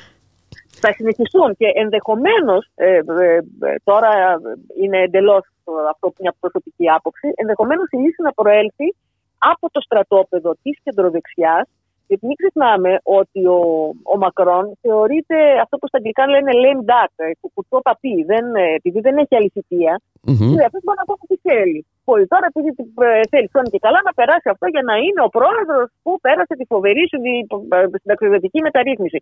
Όμως, οι, τα, οι υπόλοιποι ας πούμε, ε, πολιτικοί ε, της, ε, του, του, του, του κεντροδεξιού χώρου και αναφέρομαι κυρίως τον Εντουάρ Φιλίπ, τον πρώτο πρωθυπουργό που έχει δικό του, το, τον πρώτο πρωθυπουργό του Μακρόν που έχει δημιουργήσει τους ορίζοντες σε ένα δικό του κεντροδεξιό κόμμα κτλ. Ε, θέλουν να έχουν μέλλον πολιτικό και καταλαβαίνουν ότι αυτή η ένταση, αυτή η μετοπική σύγκρουση, το μόνο που κάνει είναι να περιορίζει το πολιτικό του μέλλον. Δηλαδή, ας πούμε, ο Ντεάρ Φιλίπ είναι γνωστό ότι θέλει να είναι υποψήφιος πρόεδρος Δημοκρατίας. Μάλιστα. Λοιπόν, και δεν είναι τυχαίο ότι έδωσε μια συνέντευξη εχθές στην Φιγκαρό, ε, όπου καλούσε γενικά, γενικά τις δυνάμεις της ε, προεδρικής πλειοψηφίας να ε, δημιουργήσουν γέφυρες και συμμαχίες και μες τη δεξιά, αλλά πρόσεξε Μπουλίκα, ακόμα και με την αριστερά, πέραν της αριστερής συμμαχίας. Δηλαδή, ε, προτείνει ένα μέτωπο, ε, ένα πολύχρωμο μέτωπο από Μάλιστα. δεξιούς, από κεντρώους και από αριστερούς. Και αυτό είναι ας πούμε μια πρόταση προς τον Μακρόν, ο οποίος αυτή τη στιγμή δεν έχει συμμάχους, ότι να πώς μπορεί να ξεπεραστεί μια κρίση. Δηλαδή, και αυτό θα έχει ενδιαφέρον να, να, να το δούμε πώς θα εξελιχθεί ε, στην πορεία. Ναι, όντως θα έχει μεγάλο ε, ενδιαφέρον, αλλά μ, ε, να το δούμε και σε σχέση με αυτό που είπες ε, ότι βρισκόμαστε, όντως βρισκόμαστε σε μια, μια πολύ κρίσιμη καμπή ε, όχι μόνο σε ό,τι αφορά τη Γαλλία ε, και έχει νόημα να το δούμε ε, και σε σχέση με όλα όσα συμβαίνουν και στο γύρο κόσμο Ελένη Τσερεζόλη. Έτσι, ε, αναφέρομαι σε αυτά που γίνονται σε σχέση με τον πόλεμο στην Ουκρανία, τις νέες σχέσεις ε, έχουμε σύσφυξη των σχέσεων Ρωσίας-Κίνας έχουμε προσπάθεια από δολαριοποίησης έτσι, αρκετών ε, χωρών Ε, είμαστε, είμαστε σε μια φάση κινούμενης άμμου αυτή τη στιγμή στο διεθνές, ε, στο διεθνές στερέωμα. Συμμαχίες αλλάζουν, κτίζονται νέες, Νέες. δημιουργούνται νέα δεδομένα, δηλαδή δεν είναι τυχαίο Μπουλίκα ότι ε, οι Ηνωμένες Πολιτείες δεν θεωρούν, ε, παρότι ναι, είναι σε εξέλιξη ο, ο πόλεμος στην Ουκρανία και χωρίς, είναι κοινομιστικό ότι χωρίς τη στήριξη των Αμερικανών ε, οι Ουκρανοί θα είχαν καταρρεύσει. Όμως ε, ο, ο αντίπαλος αυτή τη στιγμή των Ηνωμένων Πολιτειών δεν είναι η Ρωσία, είναι η Κίνα. Μμμ. Και όλη, όλη- όλο το δόγμα το, της εξωτερικής πολιτικής και της αμυντικής πολιτικής ε, και των ε, ενόπλων δυνάμεων, ας πούμε, η στόχευση των, ε, των Ηνωμένων Πολιτειών δεν είναι η Ρωσία. Η Ρωσία είναι μια μικρομεσαία δύναμη ε, σε, σε πτωτική φάση. Εκείνη που, ε, η δύναμη που είναι ο στόχος και η ανταγωνιστική δύναμη των ΗΠΑ είναι το Πεκίνο. Και γι' αυτό είχε σημασία η πρόσφατη επίσκεψη του Προέδρου Σι στην ε, Μόσχα που δεν ήταν δύσκολο κανείς να δει ότι ουσιαστικά αυτή η σχέση μεταξύ Κίνας και Ρωσίας είναι απολύτως ετεροβαρής και ο, ο ισχυρός εταίρος δεν είναι η Μόσχα Μμμ. αλλά είναι το Πεκίνο. Δηλαδή ε, ήταν χαρακτηριστικό ότι πέρασαν όλα, σε αυτή τη συνάντηση, ότι πέρασαν όλα τα θέματα ε, που ήθελε το Πεκίνο και μιλάμε για την οικονομική συνεργασία, Μμμ. για τις διμερείς σχέσεις, για τη- τις, τις, τις εμπορικές σχέσεις, ε, όλο το πακέτο αυτό και σε αντάλλαγμα ο, ο πρόεδρος Σι δεν έδωσε τίποτα. Δηλαδή τι θα μπορούσε να δώσει, να δώσει όπλα, να δώσει κάποια πιο ε, σαφή στήριξη ας πούμε στη Μόσχα. Τίποτα από αυτά δεν έγινε. Δηλαδή τίποτα από αυτά δεν έγινε σε σχέση με ό,τι έχει κάνει μέχρι σήμερα ε, το Πεκίνο ας πούμε Μμμ. να καταψηφίζει τις προτάσεις στο Συμβούλιο, της, ε, ε, τη- του Συ- Συμβούλιο Ασφαλείας του ΟΗΕ ε, κατά της Ρωσίας, να στηρίζει ε, φραστικά τη Ρωσία. Να, να ναι, λέει να ότι- έχουμε και ένα ειρηνευτικό σχέδιο το οποίο απορρίπτεται βέβαια αλλά υπάρχει ωστόσο, κατατέθηκε Υπάρχει, ε, ε, αλλά αυτή τη στιγμή το, το, το πάνω χέρι το έχει η Κίνα σχέση ε, Μμμ. Κίνας-Ρωσίας Μμμ. το έχει Κίνα. Δηλαδή σου λέει εγώ, εγώ στα λόγια φραστικά ναι. Και, μη- και, ε, η συζήτηση που γίνεται για πολυπολικό κόσμο, για πολυμέρεια, ότι ε, να ορίστε ποιες πρέπει να είναι οι σχέσεις δύο ισχυρών χωρών που με αμοι, α- αμοιβαιότητα δύο, συμμα, δύο συμμαχικών χωρών και αυτό Το, το λέει ο Κινέζος για να το ακούει ο Αμερικάνος. Να, λέγοντας, να ορίστε, εγώ πώς συμπεριφέρομαι στους Ρώσους. Τους θεωρώ ισότιμους συμμάχους κτλ. Αλλά αυτό ε, είναι η ουσία, αλλά είναι και η πραγματικότητα. Δηλαδή, αυτή τη στιγμή στις διεθνείς σχέσεις έχουμε, ναι, έχουμε ένα νέο πολυπολικό Έχουμε δύο, ε, μία νέα δύναμη αναδυόμενη στην Κίνα, μία παλιά δύναμη η οποία όμως πασχίζει να κρατηθεί ε, στην, ε, πρώτη, στην πρώτη ε, γραμμή και από εκεί και πέρα έχουμε μία σειρά άλλων ε, περιφερειακών δυνάμεων όπως είναι η Ινδία, όπως είναι η Βραζιλία, όπως είναι η Τουρκία, μην το ξεχνάμε όπως είναι το Ιράν, όπως είναι η Σαουδική Αραβία, οι οποίες ε, ε, ε, διεκδικούν κομμάτια περιφερειακού ελέγχου, προβολής ισχύως σε σχέση με την γεωπολιτική τους ας πούμε τοποθέτηση και ούτω καθεξής. Δηλαδή έχουμε έναν κόσμο που γίνεται όλο και πιο απρόβλεπτος με νέες απειλές, παράδειγμα ο κυβερνοπόλεμος, που πλέον έχει μπει στις ζωές μας κανονικά, ε, και όπου πλέον δεν είναι τίποτα δεδομένο, ε, δεν μπορούμε να, να, να, να, αναλύσουμε με τα αναλυτικά εργαλεία, παράδειγμα, ούτε του, ούτε του ψυχρού πολέμου, ούτε την περίοδο μετά τον ψυχρό πολεμο που οι Ηνωμένες Πολιτείες ήταν η μοναδική υπερδύναμη. Έχουμε δηλαδή έναν καινούριο πολυπολικό και άκρος περίπλοκο και επαναλαμβάνω απρόβλεπτο ε, διεθνές ε, σκηνικό. Ε, σκέψου μόνο, έτσι ένα μικρό παράδειγμα, ότι φτάσαμε τώρα με αφορμή την, ε, τον πόλεμο στην Ουκρανία να μιλάμε ξανά μπουλικα για πυρηνική Που ε, ε, είχαμε φτάσει, είχαμε κατακτήσει να μην μιλάμε. Είχαμε φτάσει σε ένα επίπεδο που η, η, η, χρήση των πυρηνικών όπλων είχε αποκλειστεί. Εν πάση περιπτώσει, υπάρχει το κλειστό κλαμπ των 4-5 χωρών που κατέχουν πυρηνικά όπλα ε, δεσμεύονταν από συνθήκες διεθνείς ότι δεν πρόκειται να τα χρησιμοποιήσουν και ήμασταν εκεί. Τώρα πια έχει ανοίξει ο ασκός του Αιόλου. Ε, δηλαδή ότι το συζητάμε. Ναι, δηλαδή, ok, okay, ναι, ναι, ε, δεν θα είναι, μπορεί και να συμβεί. Δεν θα είναι σε μεγάλη. Ναι. Μπορεί και να γίνει γιατί σου λέει δεν θα είναι σε μεγάλη εμβέλεια. Τώρα μην υπερβάλλουμε. Μπορεί να είναι τοπικά. Αυτά. Μάλιστα. ναι, δηλαδή πριν από 10-15 χρόνια δεν συζητούσε κανείς. Ε, ναι, ωραία, μπορεί να χρησιμοποιηθεί μια πυρηνική βόμβα που τώρα σε σχέση με τις πυρηνικές βόμβες στην Χειροσύμα και στον Αγκασάκη είναι απίστευτα πολλαπλάσια ισχύως. Δεν μιλάμε. Δηλαδή αυτά θα είναι πίνατ η καταστροφή στην, στον Αγκασάκη και στη Χειροσύμα, αν ομιγέννητο γίνει κάτι τώρα. Λοιπόν, βλέπουμε ότι το, το όλο σκηνικό είναι πάρα πάρα πάρα πολύ ρευστό, απρόβλεπτο με, νέ, με νέου είδου απειλέ. Ακριβώς. Και, και ε, να κλείσουμε με αυτό, δηλαδή το δικό μου σχόλιο. Και η Ευρώπη ε, μοιάζει αφάνταστα μικρή ε, μπροστά σε όλες αυτές τις ε, προκλήσεις. Ένας νάνος. Ναι. Ένας νάνος. Ένας νάνος. Δυστυχώς ένας γεωπολιτικός νάνος, ένας εμπορικός γίγαντας ακόμα. Ακόμα, το εμπορικό το, το έχει ακόμα δεν ξέρω μέχρι πόσο, ναι, αλλά, ναι. γιατί ε, υπέστη μεγάλο πλήγμα με τα ενεργειακά, αλλά ένας γεωπολιτικός νάνος, δυστυχώς. Να σε ευχαριστήσω πάρα πάρα πολύ Ελένη. Ε, να είσαι καλά Και θα τα ξαναπούμε. Να είσαι καλά, σε ευχαριστώ πολύ. Γεια χαρά. Επίσης, Επίσης, γεια.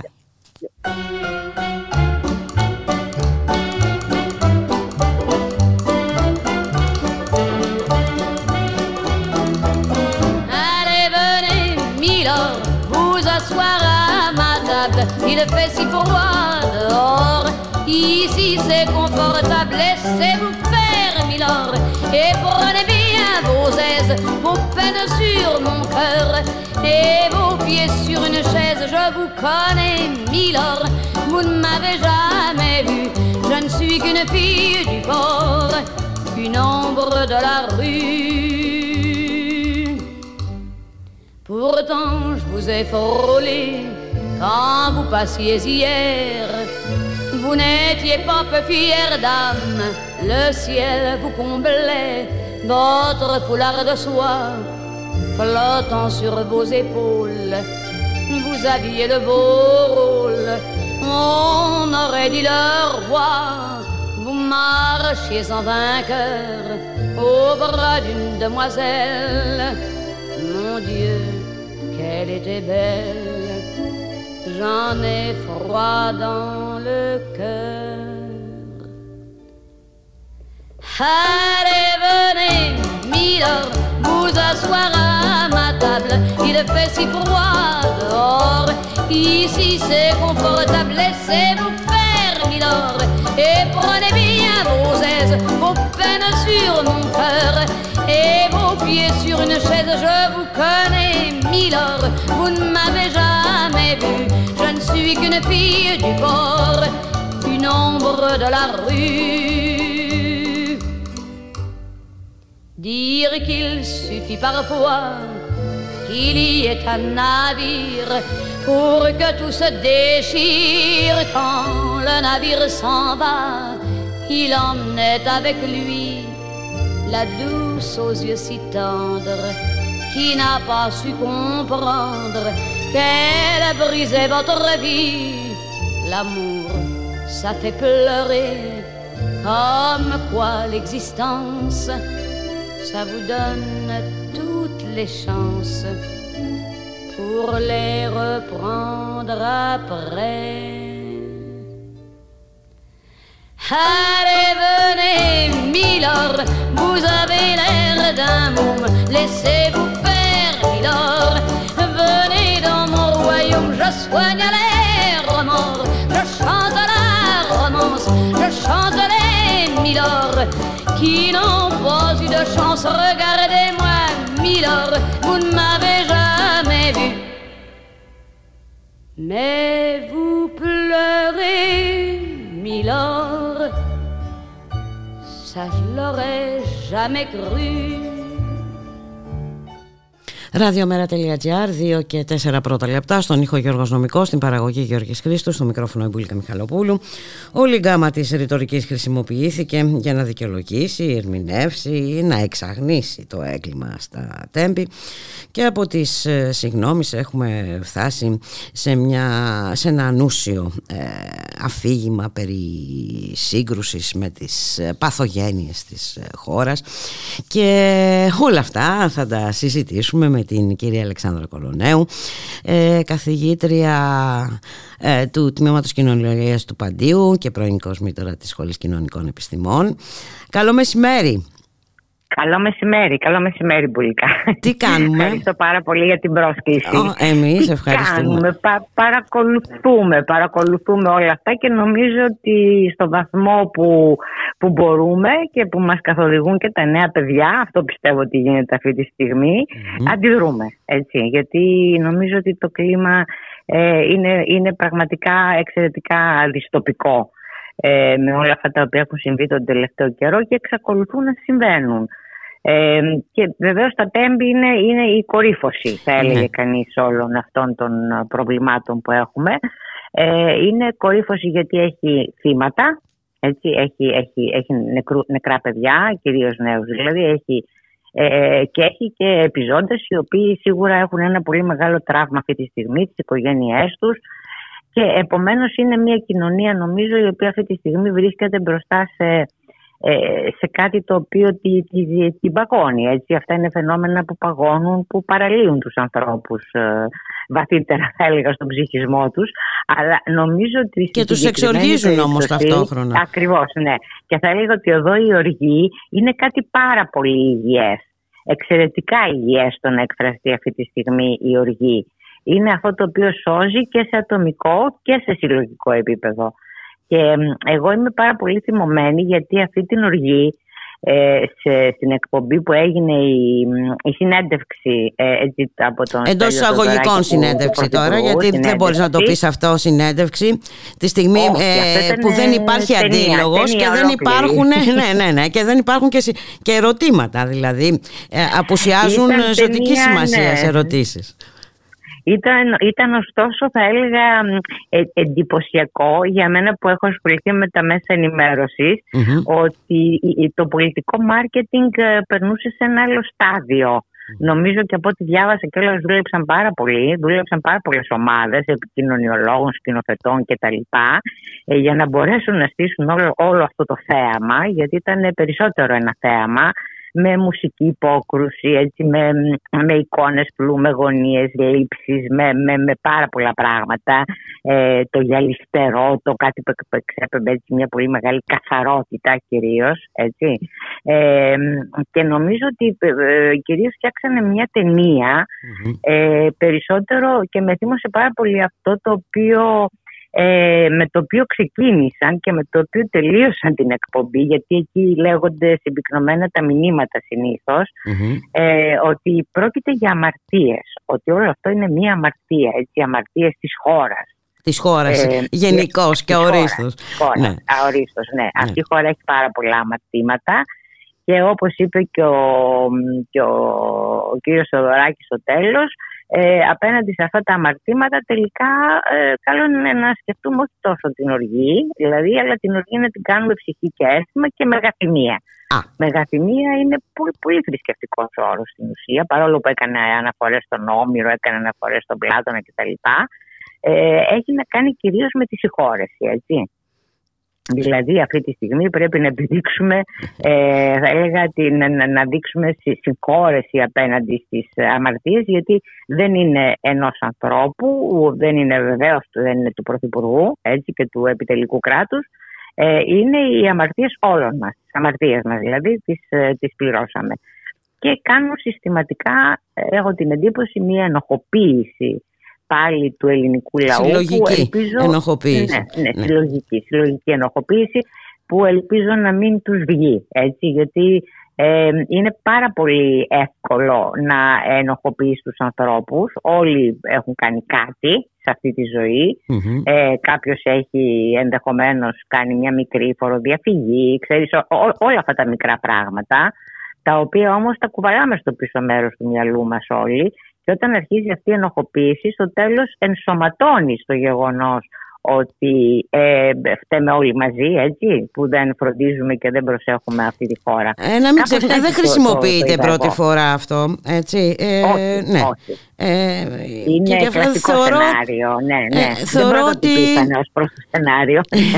το σενάριο είναι το ίδιο και επειδή ακριβώς έχει ναι. παιχτεί πάρα πολλές φορές με τον έναν ή άλλο τρόπο, ε, εκτιμώ, δεν ξέρω, ή ίσως θέλω να ελπίζω, ότι δεν πρόκειται να περάσει περάσει και αυτή τη φορά. Και όπως ε, πολύ σωστά επισημαίνεις, γιατί σε μια ανάρτησή σου κάνεις λόγο για πολιτικό μάρκετινγκ συναισθημάτων. Έτσι, είναι ε, τραγικό και, και μόνο να, να δούμε ε, τα συναισθήματα ως μάρκετινγκ. Πραγματικά. Ε, είναι ναι, τρομακτικό που μπορεί να φτάσει το ναι. μέγεθος αυτό ναι, της ναι. επικοινωνίας. Έτσι. Ε, είναι μια νέα εποχή, αλλά αυτό το, το βλέπουμε στο πολιτικό μάρκετινγκ τα τελευταία το οποίο εμπνέεται πάρα πολύ από το εμπορικό, το καταναλωτικό δηλαδη ε, είτε σου πουλάει μια υπηρεσία, είτε σου πουλάει ένα προϊόν και εδώ σου πουλάει ε, μια πολιτική γραμμή, ας το πούμε έτσι. Ε, και βεβαίως προσπαθεί ας πούμε, να ξεπλύνει, γι' αυτό μίλησα για την καθαρότητα. Ο χώρος αντανακλούσε μια, ένα γελιστερό πράγμα, το δάπεδο, το, όλο αυτό το, το minimal πράγμα το οποίο υπήρχε, έδειχνε έτσι μια καθαρότητα. Ε, και η, η εικόνα πολλές φορές λέει πολύ περισσότερα από τα λογια Ε, πολλοί άνθρωποι ε, τηλεθεατές, οι οποίοι εντάξει και δεν είναι και μημένοι και δεν είναι και υποχρεωμένοι να είναι, ε, στέκονται πολλές φορές στην εικόνα και όχι τόσο στο λόγο έτσι, που, που, που εκπέμπεται. Ε, οπότε άμα υπάρχει και μία μουσική, παίζουν, έπαιξαν πάρα πολύ με το συνέστημα νομίζω ε, και των ε, οικογενειών των παιδιών τα οποία χάθηκαν και των επιζώντων ε, χωρίς να μπουν σε μια ουσιαστική πολιτική συζήτηση για τα αίτια, για το τι θα γίνει κτλ. Αυτά ήταν πράγματα τα οποία περνούσαν θα έλεγα έτσι ε, απαλά κατά κάποιο τρόπο. Ε, το συνέστημα όμως έπαιζε πάρα πολύ και έπαιζε και μέσω της εικόνας ε, και μέσω του, του, του, του, τρόπου που ξεκινάει η όλη συζήτηση και έχει να κάνει με το τι λένε οι νέοι, ε, το μεταφέρει ο Θοδωράκης στον Πρωθυπουργό ε, και εκείνος απαντάει έτσι με, με, με, με πολύ, προσπαθεί να είναι με πάρα πολύ κατανόηση από ότι θα κάναν πάρα πολλές πρόοδες. Απίστευτο. Σκηνοθεσία. Δεν έβγαινε έτσι η ηθοποιία, ναι, δεν ναι. έβγαινε αυθόρμητα, χρειάστηκαν πολλές πρόοδες και μοντάζ υποθέτω ότι έγινε. Ε, και ήταν και εντυπωσιακό ότι κλείνοντας, ε, φεύγοντας ο, ο Θοδωράκης, είναι αυτό που έγραψε έτσι λίγο ε, περιπεκτικά, ε, φαίνεται η σκιά του, του Πρωθυπουργού στο βάθος του Μαξίμου, εκείνος απομακρύνεται και βέβαια λέει όλα αυτά περί του θυμού, έτσι, φιλοσοφική κάνει, κάνει μια έκθεση ιδεών γύρω από το θυμό. Ε, καταλήγει στη μεγαθυμία που πρέπει να δείξουμε για να κάνουμε μια νέα αρχή με ένα νέο θυμό. Αλλά μια νέα αρχή και απομακρύνεται βέβαια οδηγώντας το αυτοκίνητό του. Αυτό είναι εντυπωσιακό από τον αυτοκινητόδρομο, λέω, έφυγε τελικά από την Αττική Οδό. δεν έφυγε με κανένα Ναι, τρένο. ναι. Αν τα είχε πει αυτά σε κανένα τρένο μέσα, μάλλον θα. ο Θα κόσμος παρέπεμπε θα είχε- αλλού. Ε, ε, Αλλού, αλλού. ε, ναι, βέβαια, ναι, ναι, ναι. ε, ε, ε, ε, ε, δεν ξέρουμε πολλές φορές τα μέσα ενημέρωσης όταν, όταν κάνουν χρήση ε, αυτών των τεχνικών, γιατί έχουν τεχνικές έτσι, ε, για να το αναδείξουν όλο αυτό, ε, προφανώς δεν απευθύνονται σε ένα κοινό όπως είμαστε εμείς. Έτσι. Δεν απευθύνονται στους αριστερούς, στους προοδευτικούς, στους δημοκράτες ανθρώπους οι οποίοι αντιδρούν αυτή τη στιγμή.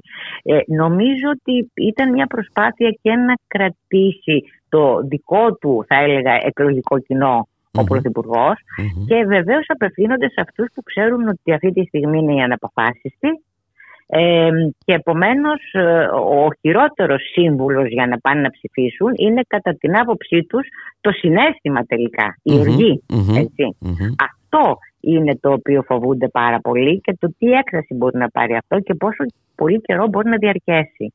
Οπότε νομίζω ότι θα δούμε πάρα πολλά τέτοια στην πορεία γιατί εκτιμώ ότι πρέπει αυτόν το θυμό να διαχειριστούν αυτή τη στιγμή. Γι' αυτό μιλάω για μάρκετινγκ των συναισθημάτων, έτσι. Μμμ. Είναι μια διαχείριση των συναισθημάτων που κάνουν. Ε, και αυτό είναι και πάρα πολύ, είναι τραγικό, είναι οδυνηρό.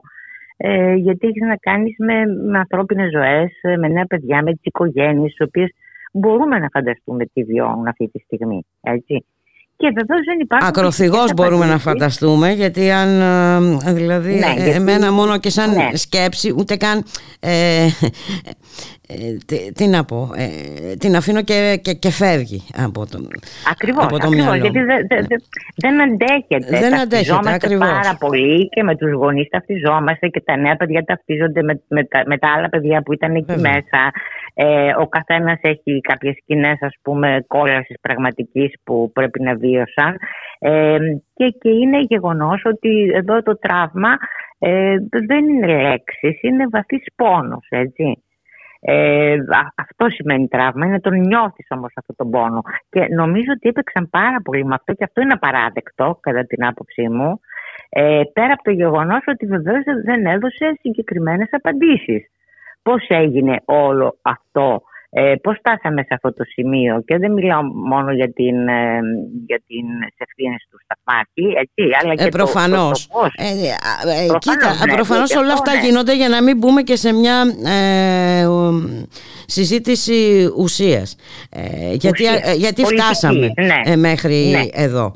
Και ε, Πώς νο- και νομίζω γιατί; ότι πολύ σωστά ο, ο Βαρουφάκης επεσήμανε και επισημαίνει συνέχεια ε, και ελπίζω να τον ακούνε περισσότεροι άνθρωποι ε, πόσο πολύ μεγάλη σημασία είχε το σπάσιμο έτσι, ε, αυτού, αυτό, αυτού όλου του, του, του σιδηροδρομικού δικτύου για να μπορέσει να γίνει αυτή η πώληση και η Μμμ. ιδιωτικοποίηση τελικά. Μμμ. Και αυτό νομίζω ότι πρέπει να γίνει συνείδηση. Έτσι, ότι, ότι ε, ήταν, ε, ήταν σκόπιμο. Είναι αυτό που λέω. Δηλαδή δεν έγινε, δεν έγινε Όχι, μια δε- θυσία έτσι. Έγινε μια θυσία Προφανώς. στο κέρδος. Ναι, ακριβώς. Το κέρδος. Όπως έχει γίνει και με όλα τα υπόλοιπα. Τώρα, ε, ε, εδώ φτάσανε να, ε, εν μέσω αυτής της ε, κατάστασης να προχωρήσουν σε ιδιωτικοποίηση, να ψηφίσουν για ιδιωτικοποίηση του νερού. Για την αντικοποίηση του νερού, ναι. Νομίζω ότι είναι εξωφρενικό. Ε, πραγματικά εγώ ε, θα το πω, δεν καταλαβαίνω γιατί η, ευθέως θα το πω, η αξιωματική αντιπολίτευση τουλάχιστον σε αυτό το πολύ σημαντικό θέμα ε, Απήχε από την ψηφοφορία. Ε, απήχε από την ψηφοφορία, Μμμ. διότι εδώ ε, υπάρχει ένα ζήτημα, έτσι, δηλαδή και το οποίο είναι εξαιρετικά σημαντικό. Ε, και ε, ε, ας κάνει κανείς μια σύγκριση, ας πούμε το λέω τώρα έτσι, με τη Γαλλία. Μμμ. Ε, όπου ε, ε, βλέπουμε να παρακάμπτεται η κοινοβουλευτική διαδικασία, η κοινοβουλευτική ψηφοφορία από το Μακρόν ε, και πόσο αυτό είναι κάτι το οποίο δεν το ανέχονται οι Γάλλοι. βρίσκονται στο δρόμο όχι μόνο για το χρόνο τους, γιατί αυτοί έχουν μεγάλη ευαισθησία, το, το έχω γράψει και το έχω πει πολλές φορές, με τον ελεύθερο χρόνο, αλλά δεν ανέχονται επίσης τον αυταρχισμό έτσι, με τον οποίο προσπαθεί ο οποίος, να περάσει. Ε, δυστυχώς όμως ε, βλέπουμε να εντείνεται και αν κρίνουμε και από τη χθεσινή συνέντευξη Μακρόν ε, θα συνεχίσει αυτή τη ρότα. Βεβαίως, ναι. Οπότε θα έχει πολύ Ναι. μεγάλο ενδιαφέρον ε, να δούμε Βέβαια τι θα- έχουν και ωραίο τι θα- σύνθημα. Όποιος παίρνει τη μιζέρια θερίζει το θυμό. Και αυτοί για το θυμό μιλάνε. Μμμ. Έτσι. Δηλαδή, Οπότε είναι εμείς αυτό χαρακτηριστικό. πρέπει να κάνουμε, να διατηρήσουμε το θυμό. να διατηρήσουμε το θυμό σαν υγιές στοιχείο αντίδρασης Ναι, αυτή τη στιγμή. ναι. Έτσι, σαν πολιτικό στοιχείο. Εγώ δεν το βάζω στο επίπεδο ενός ψυχολογικού, ας το πούμε έτσι, σε ένα ψυχολογικό επίπεδο το συναισθημα Μμμ. Όχι, εδώ ο θυμός είναι στοιχείο της πολιτικής. Και είναι υγιής αντίδραση, υγιής πολιτική αντίδραση. Μμμ. Και είναι αυτό το οποίο νομίζω ότι πρέπει να διατηρήσουμε ε, δίνοντας και τα επιχειρήματα όμως κυρίως στους νέους ανθρώπους ε, και τα εργαλεία εκείνα για να μπορέσουν να κατανοήσουν ε, και το γιατί φτάσαμε και πώς φτάσαμε ως εδώ και γιατί είναι ολέθριο να συνεχίσουμε σε αυτό το δρόμο. Πάντως να πούμε να κλείσουμε και με ένα θετικό, δεν είχε και μεγάλη ακροαματικότητα. α, αυτή. Χαίρομαι ιδιαίτερα, δεν Ε, ξέρω πόσο είχε, δεν το, δεν το Είχε είδα γύρω στη στο 9%. συνέχεια, ναι. Ε, Α, νομίζω πολύ καλά, εντάξει. κάτι, κάτι λέει και αυτό. Ναι, ναι. ε, Αλεξάνδρα Κορονέου. Να σε ευχαριστήσω. Ίσως έπαιζε κάτι πιο ενδιαφέρον σε διπλανό κανάλι. Κάποια Όπω καλύτερη ταινία. όπως και να Ναι, ναι. έχει, έγινε άλλη επιλογή. Από κάποιους έγινε μια άλλη επιλογή. Να σε ευχαριστήσω πάρα Πάντως πάρα ήταν πολύ. ενδιαφέρον και να το πω τώρα Ναι. γιατί το είδα και για λίγο χθες. Είναι η δουλειά μου αυτή. Πρέ- πρέπει να το κάνω δηλαδή. Και πολλές φορές ακόμη και, και, και εργασίες στους φοιτητές μπορεί να δώσω για αυτά τα θέματα. Ήταν ενδιαφέρον ότι η χθεσινή συνέντευξη του κυρίου Ανδρουλάκη γίνεται σε ένα εντελώς διαφορετικό ντεκόρ. Μάλιστα. Το οποίο έχει ας πούμε τους φθαρμένους τοίχους, έχει, δεν ξέρω σε ποιο σημείο ήταν, έχει σπασμένα τζάμια έτσι. Ε, βρίσκεται, είναι μια αυλή ε, όπου κάθεται σε μια καρέκλα, δεν υπάρχει κανένα γραφείο. Είναι, είναι ενδιαφέρον να δει κανείς πόσο κάθε πολιτικός έτσι, Ναι. ε, θέλει να χει- διαχειριστεί την εικόνα του έτσι, και τα μηνύματα που θέλει να εκπέμψει. Λοιπόν, θα έρθεις να τα πούμε και Λοιπόν. από κοντά όλα αυτά, να, να τα δούμε Ωραία. συνολικά, ε, έτσι, καθώς πι- ε, οδεύουμε προς τις εκλογές. Ναι. Να είσαι καλά, σε ευχαριστούμε πάρα πολύ. Έγινε. Και εγώ ευχαριστώ πολύ. Κα- Καλή δύναμη. Για Καλή χαρά επίσης, για χαρά. Πάμε όμως λι- να στην Βουλή, στο βήμα αυτή την ώρα, ο γραμματέας του Μέρα 25 Γιάννης Βαρφάκης, ε, ας τον ακούσουμε. Και βγαίνει ο κύριος Σταϊκούρας, τον άκουσα χτες και μίλησε περί θωρακισμένης οικονομίας και τραπεζών που είναι απολύτως ασφαλείς. Λες και δεν πέρασαν 15 χρόνια, όχι τι 15 χρόνια, 15 μέρες από την κρίση του, 2000 τη σύψη, ποια κρίση, του 2007-2008, τότε που μια άλλη κυβέρνηση της Νέας Δημοκρατίας μιλούσε για θωρακισμένη Ελλάδα και για ασφαλείς τράπεζες. Ο κόσμος εκεί έξω, φαντάζομαι ισχύει αυτό και για σας κυρίες και κύριοι της κυβέρνησης, σίγουρα ισχύει για μας, έρχονται και μας ρωτάνε έχουμε μπροστά μας ένα νέο 2008 με την τραπεζική κρίση, με τα ντόμινο που πέφτουν; Κυρίες και κύριοι συνάδελφοι, δεν ξέρω αν το έχετε καταλάβει, αλλά σήμερα τα πράγματα είναι χειρότερα από το 2008.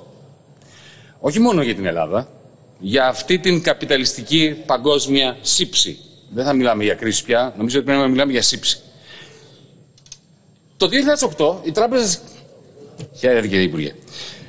Το 2008 οι τράπεζες την ώρα που κατέρεαν αποκαλυπτόταν κιόλας γιατί κατέρεαν; Υπήρξε απροκάλυπτη απάτη, όχι μόνο στη Lehman Brothers, αλλά στο σύνολο του τραπεζικού τομέα των Ηνωμένων Πολιτειών, της Γερμανίας, της Γαλλίας, του, του Ηνωμένου Βασιλείου.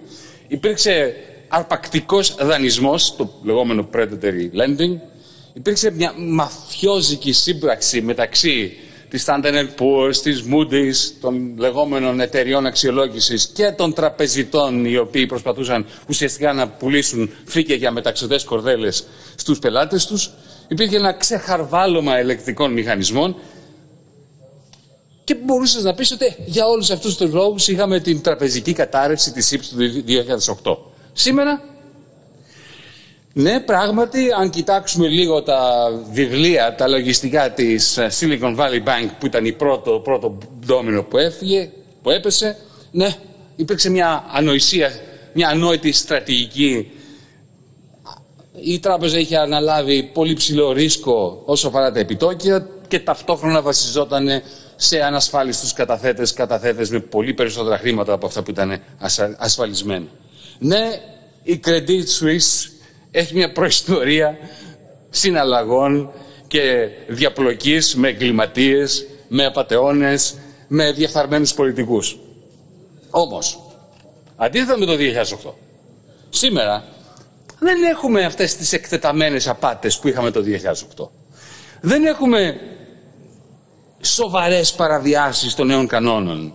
Οι τράπεζες, είτε ήταν η Credit Suisse, είτε η SVB, είτε είναι οι ελληνικές, υποτίθεται ότι έχουν μια ικανοποιητική κεφαλοποίηση σύμφωνα με τους κανόνες που υποτίθεται ότι έσφιξαν, γίνανε πολύ πιο α, απαιτητικοί όσον αφορά τους τραπεζίτες μετά την καταστροφή του 2008.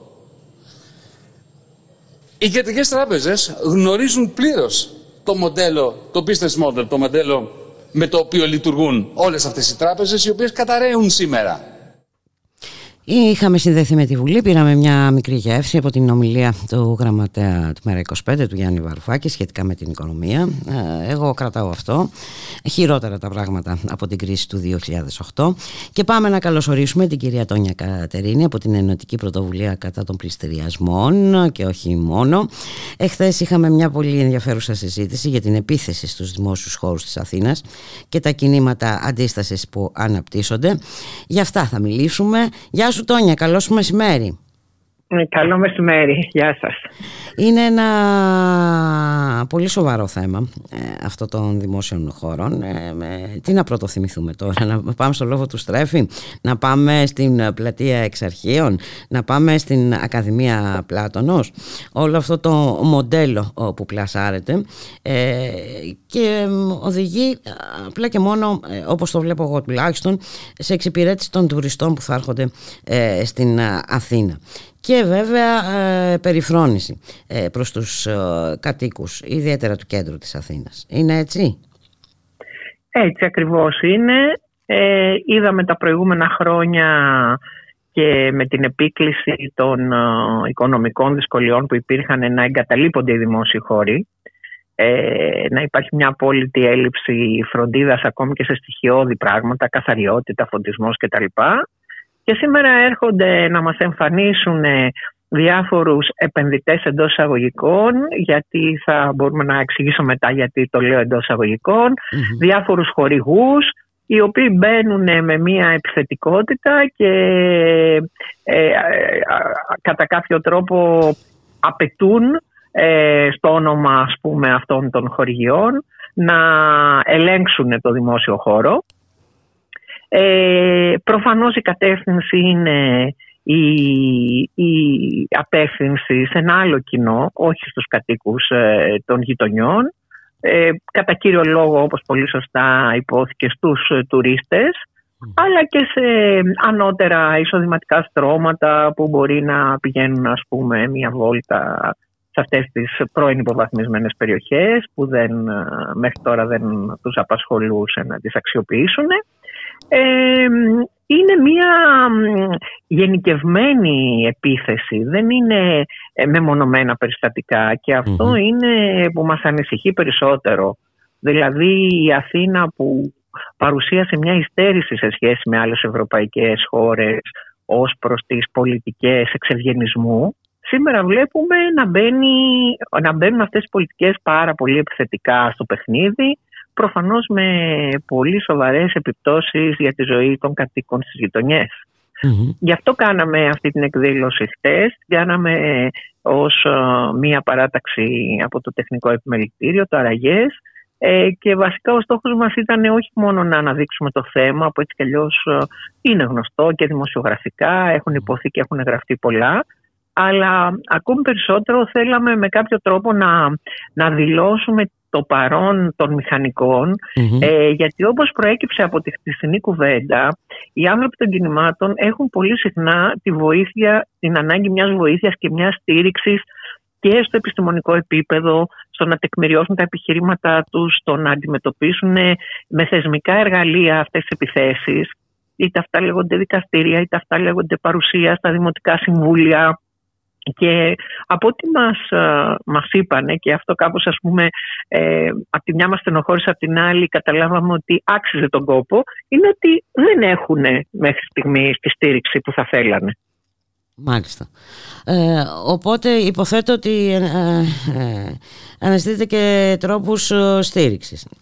Αναζητήθηκαν Ακριβώς. τρόποι στήριξης αποτελεσματικότεροι. Ε; Ακριβώς. Ε, Η διαθεσιμότητά μας, το, το γεγονός ότι πρέπει να παίρνουν το θάρρος να απευθύνονται ε, στους συλλογικούς φορείς, ε, ακόμα και αν οι συλλογικοί φορείς κάποιες φορές ε, δεν είναι απαραίτητα με το μέρος τους. Δηλαδή το τεχνικό επιμελητήριο τα τελευταία χρόνια δεν μας έχει δείξει πάντα ότι είναι με το μέρος των ε, πολιτών, αλλά πολλές φορές ε, εξυπηρετεί μ, τις ε, κυβερνητικές επιλογές.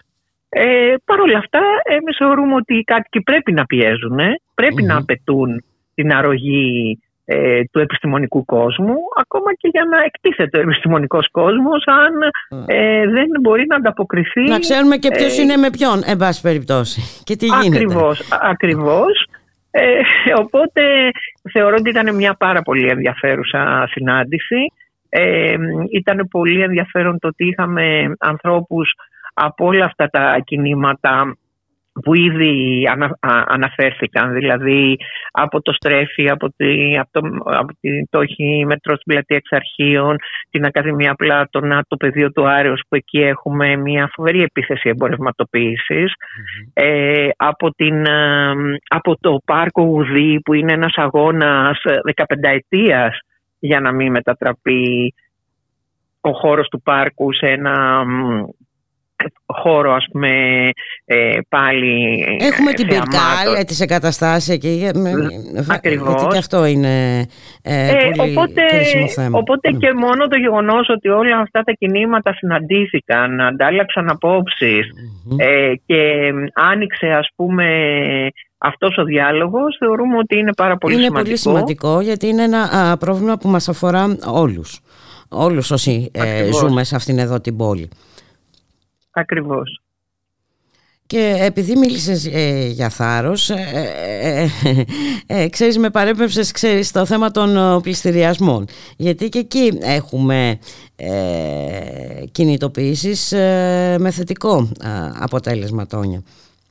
Ισχύει, έχουμε, έχουμε αρκετά, αρκετά καλά αποτελέσματα κυρίως ε, στο επίπεδο της αναστολής των πληστηριασμών, δηλαδή πλέον ε, μ, οι, οι, οι διαπραγματεύσεις που γίνονται με τις ε, εταιρείες που εκπροσωπούν εδώ τα φαντ στην Ελλάδα ε, καταφέρνουν, ε, είναι, είναι πολλές φορές αποτελεσματικές και καταφέρουμε να αναστείλουμε τον πληστηριασμό πολλών ε, νοικοκυριών και να δώσουμε το χρόνο ε, να γίνουν ε, σοβαρές, ε, Διαπραγματεύσεις. σο- σοβαροί διακανονισμοί, διαπραγματεύσεις και διακανονισμοί Μμμ. που να εξυπηρετούν Που δεν ε, θα, τους ακριβώς, που πολίτες. δεν θα τους εξαντλούν, δηλαδή δεν θα τους εξωθενώνουν. Ακριβώς.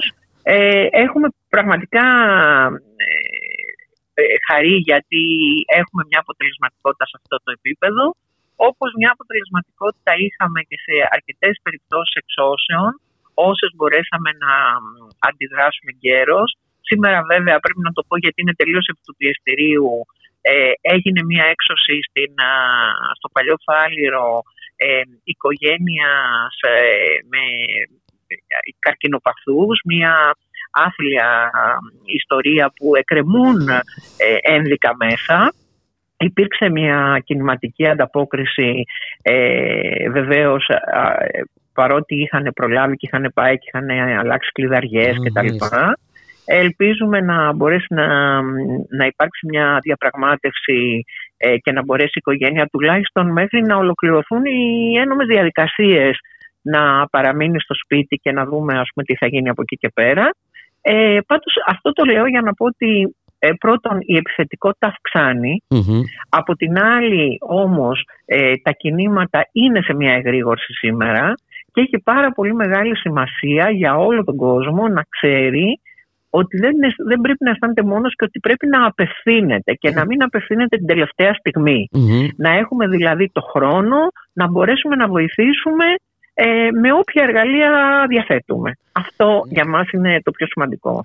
Ναι, αυτό όντως είναι το πιο σημαντικό και, και βέβαια η παρουσία ε, όσων περισσότερων ε, γίνεται σε όλη αυτή τη ε, διαδικασία.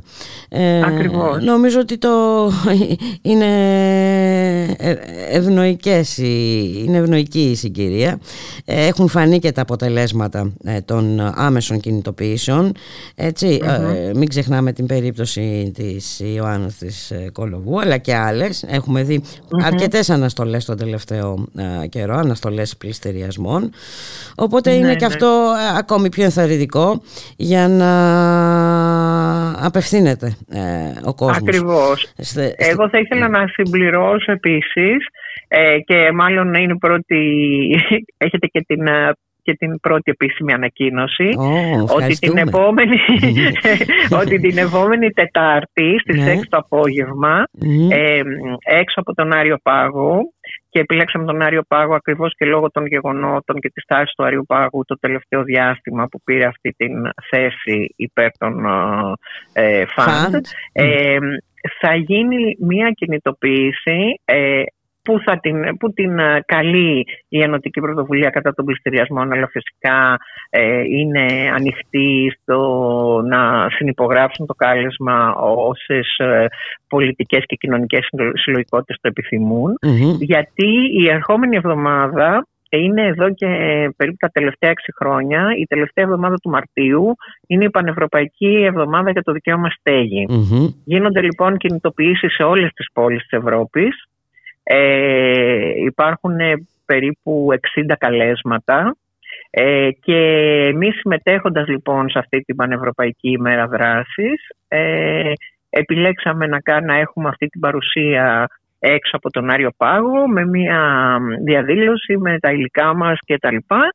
Ε, και φυσικά θέλουμε να, όσο περισσότερος κόσμος να έρθει να, το, να στηρίξει αυτή την προσπάθεια με κεντρικό αίτημα την εδώ και τώρα θεσμική κατοχήρωση της προστασίας της πρώτης κατοικίας.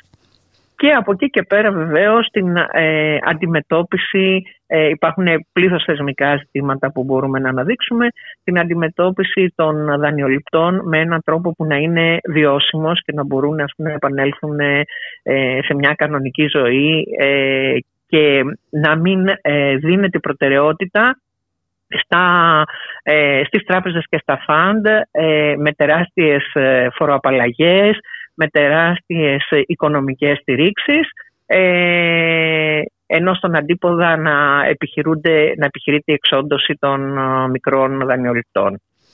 Πολύ ωραία. Ε, την Τετάρτη πόσο του μηνός έχουμε Απριλίου; Τετάρτη 29 Μαρτίου. Α, όχι, Μαρτίου θα έχουμε ακόμα. 6 ώρα. Βιάζουμε να τελειώσει ο Μάρτης. Ε, 29 Μαρτίου λοιπόν, ε, 6 ώρα έξω από τον Άριο Πάγο. Θα τα ξαναπούμε μέχρι τότε, Τόνια, για να το ξαναθυμίσουμε.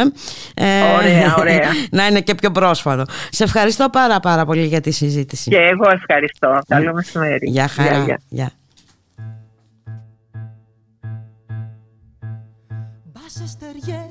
Ήλιος και φοινικές. Ένα πουλί που ακροβατεί στα παταράτσα. Γνέφουνε δυο στιγματισμένα μαύρα μπράτσα Που άρρωστιες τα έχουνε τσακίσει τροπικές. Παντιέρα κίτρινη σινιάλο του νερού. Φούντο τις δυο και πρίμα βρέξε το πινέλο τα δυο φανάρια της νυχτός κι ο πιζανέλο Ξεθοριασμένος από το κύμα του καιρού. Το καραντί, το καραντί θα μας μπατάρει Σάπια βρεχάμενα τσιμέντο και σκουριά. Από νωρίς δεξιά στη μάσκα την πλωριά Κοιμήθηκε ο καρχαρίας που πιλωτάρει Όρτι να δίνει ο παπαγάλος στον ιστό. Όπως και τότε απ' του Κολόμβου την κουκέτα Χρόνια προσμένο να τη λήξει στην παρκέτα. Χρόνια προσμένο τη στεριά να ζαλιστώ. Φώτιες ανάβουνε στην άμμο οι θαγενείς. Κι άχος μας φτάνει καθώς παίζουν τα όργανα τους θάλασσας κατανικώντας τους θανάτους. Στην ανεμόσκαλα σε θέλω να φανείς. Φύκια μπλεγμένα στα μαλλιά στο στόμα φύκια. Έτσι ως κοιμήθηκες για πάντα στα βαθιά. Κατάστηκτη πελεκυμένη από σπαθιά διπλά φορώντας τον Ίνκα στα σκουλαρίκια. Το καραντί, το καραντί θα μας μπατάρει. Σάπια βρεχάμενα τσιμέντο και σκουριά. Από νωρίς δεξιά στη μάσκα την πλωριά. Κοιμήθηκε ο καρχαρίας που πιλωτάρει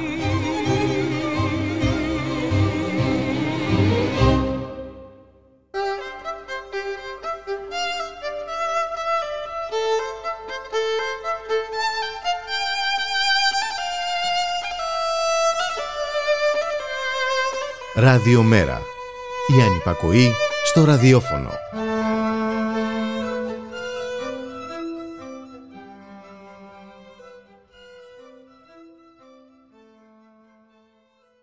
Βέτο. Δευτέρα έως Παρασκευή 3 με 5 μεσημεριάτικα εδώ, στο radiomera.gr. με τον Θοδωρή Βαρβαρέσο Δρόσο Και τον Δημήτρη Λιάπη. μια εκπομπή για την πολιτική Κοινωνία, πολιτισμό. και άλλα πολλά που θα ανακαλύψουμε μαζί. Εσείς θα θέσετε βέτο σήμερα. Έτσι πρέπει παιδάκι μου.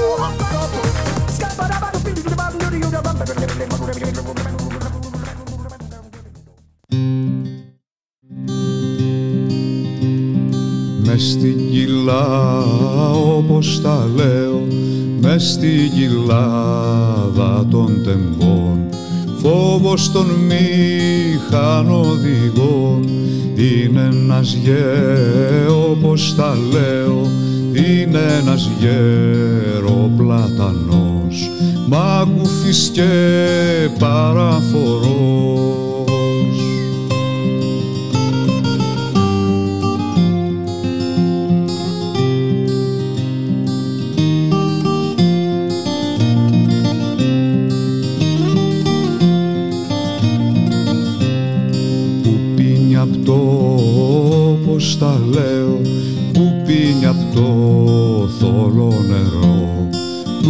ποταμού το ιερό πίνει κι απλό όπως τα λέω πίνει κι απλό ρίζωμα βάθια μέσα στα νύποτα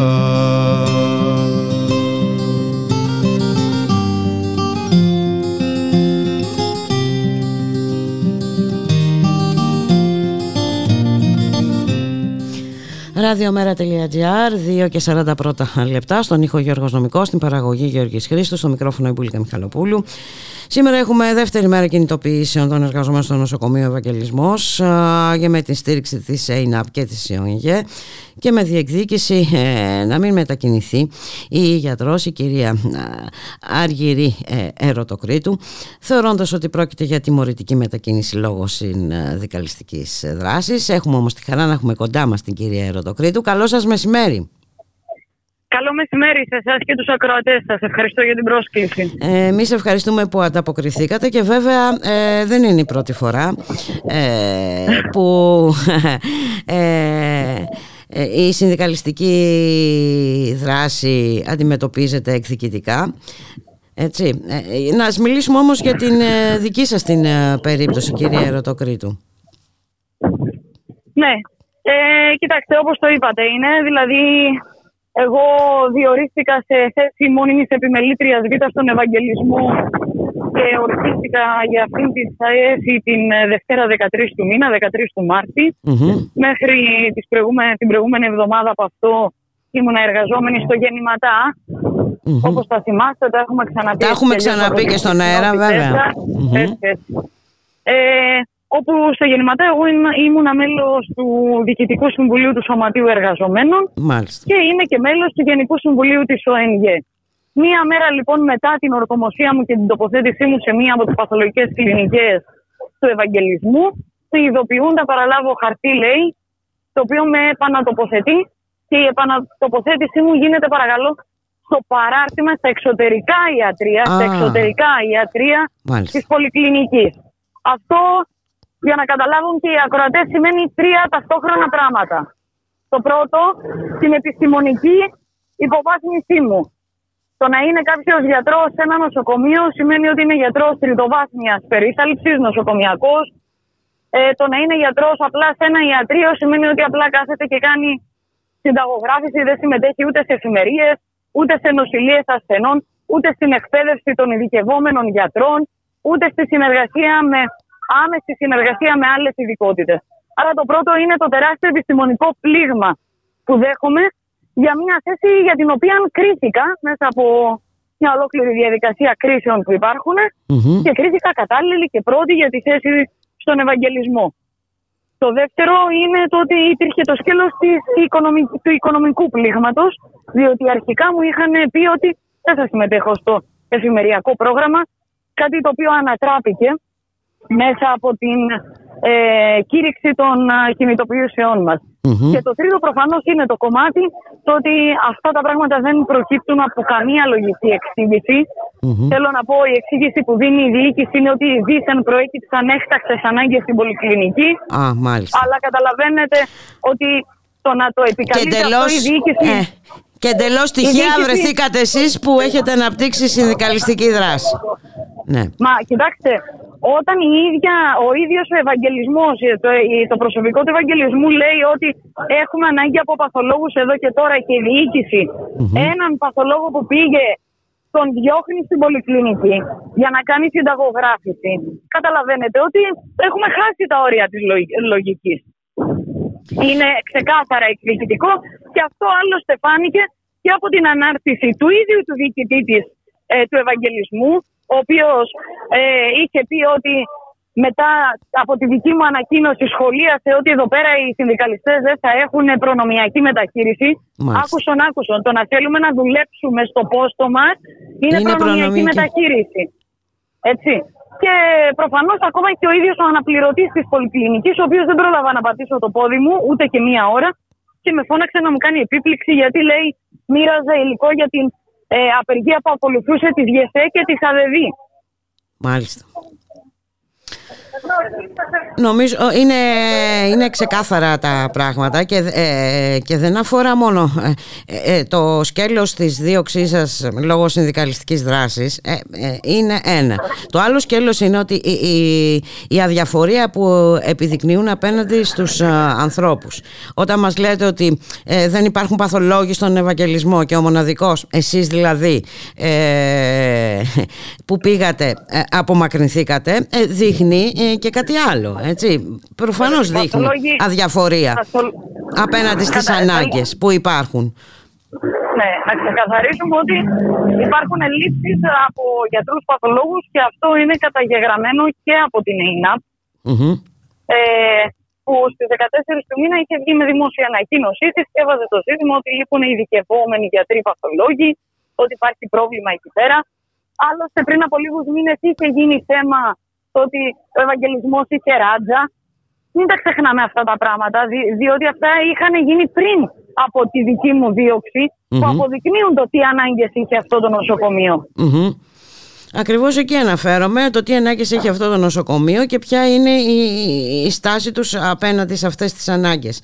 Ε, ναι. Πάντως, συγγνώμη, να πω ότι σήμερα στη δεύτερη κινητοποίηση που Ναι. είχαμε, ναι. ε, ξανά φέρανε την αστυνομία, η οποία εμπόδισε αρχικά την είσοδο του κόσμου Μάλιστα. στο προάβλιο του νοσοκομείου. Και όχι μόνο αυτό, σήμερα η αστυνομία μας ακολούθησε παρακαλώ μέσα στο νοσοκομείο. Μέσα στο νοσοκομείο Μπήκε- η αστυνομία. Μμ. Μάλιστα, μπήκε μέσα στο κτίριο ΑΚΕΠΑ. Θα εκδώσει και το, και το Σωματείο του Ευαγγελισμού φυσικά. Θα βγάλει α, με δελτίο τύπου α, καταγγελία για αυτά τα πράγματα. Όπου μας ακολούθησαν στο ισόγειο και μετά δεν ξέρω πού πήγανε. Ε, τον κόσμο ο οποίος πήγε μαζί με το Σωματείο, μαζί με εκλεγμένους συνδικαλιστές να κάνουμε παράσταση διαμαρτυρία στη διοίκηση. Όπου και εκεί αυτό που αντιμετωπίσαμε ήταν κλειδωμένες πόρτες. Μάλιστα. Κλειδωμένες πόρτες. Δηλαδή ε, ε, ε, δεν έγινε τελικά ε, ούτε χθες ούτε και σήμερα ε, συνάντηση ε, με το διοικητή. Μάλιστα. Όχι. Όχι. Οπότε ε, Και- δε- δεν υπάρχει και μια απάντηση από αυτή Όχι. την... Εμείς, περι- εμείς θα ξανασυνεδριάσουμε Μμμ. για να δούμε πώς προχωράμε τις κινητοποιήσεις διότι όπως είπατε δεν είναι προσωπικό το ζήτημα. Είναι, είναι στην πραγματικότητα, έχει μπει στο στόχαστρο συνολικά νομίζω ο συνδικαλισμός από αυτήν την κυβέρνηση, άλλωστε δεν, δεν Εντάξει και δίστασαν να σαν το νόμος κάνουνε. έχει περάσει, μην ξεχνάμε και το νομοσχέδιο Χατζηδάκη. Ε, βέβαια. Ακριβώς. Ε, και νομίζω ότι αν ενοχλούνται τόσο πολύ από τους συνδικαλιστές που παλεύουν ε, για δημόσια Για τη και δωρεάν δημόσια υγεία, υγεία. για μαζικές προσλήψεις ενάντια στις ιδιωτικοποίησεις, τότε έχουν πρόβλημα όχι με κάποιους συνδικαλιστές, έχουν πρόβλημα με τη συντριπτική πλειοψηφία και του κόσμου που δουλεύει στα νοσοκομεία, αλλά και με την ίδια την κοινωνία. Έτσι είναι ε, κύριε Ρωτοκρίτου. Οπότε θα συνεδριάσετε να δούμε πο- πώς θα πορευτείτε στην ε, συνέχεια. ε. Ναι, ναι. Ε, εύχομαι καλή δύναμη. Σας ευχαριστώ πάρα πολύ ε, που ήσασταν α, Και εγώ μαζί ευχαριστώ. μας. Και εύχομαι ε, να υπάρξει αίσια έκβαση που δεν θα αφορά όπως που είπαμε ε, μόνο εσάς έτσι δεν, ε, α, α, κυρίως ε, τον ε, κόσμο τον ε, κόσμο που σε αυτές τις δεδομένες ε, συνθήκες έχει ανάγκη από μια ε, δημόσια δωρεάν ε, ε, υγεία. Να σας ευχαριστήσω πάρα πολύ κύριε Ρωτοκρίτου. Να Και εγώ είστε καλά. ευχαριστώ, Καλή και εγώ δύναμη ευχαριστώ. εύχομαι.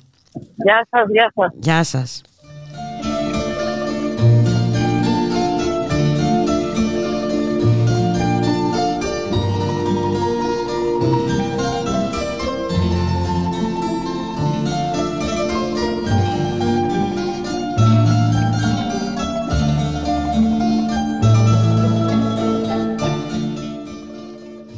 Και έτσι όμορφα και μελωδικά θα σας αποχαιρετήσουμε, να σας ευχηθούμε να είστε όλες και όλοι καλά. Καλώς εχόταν των πραγμάτων πάντα. Θα τα ξαναπούμε αύριο στη μία το μεσημέρι. Για χαρά. Ακολουθεί το βέτο με το Δημήτρη Λιάπη.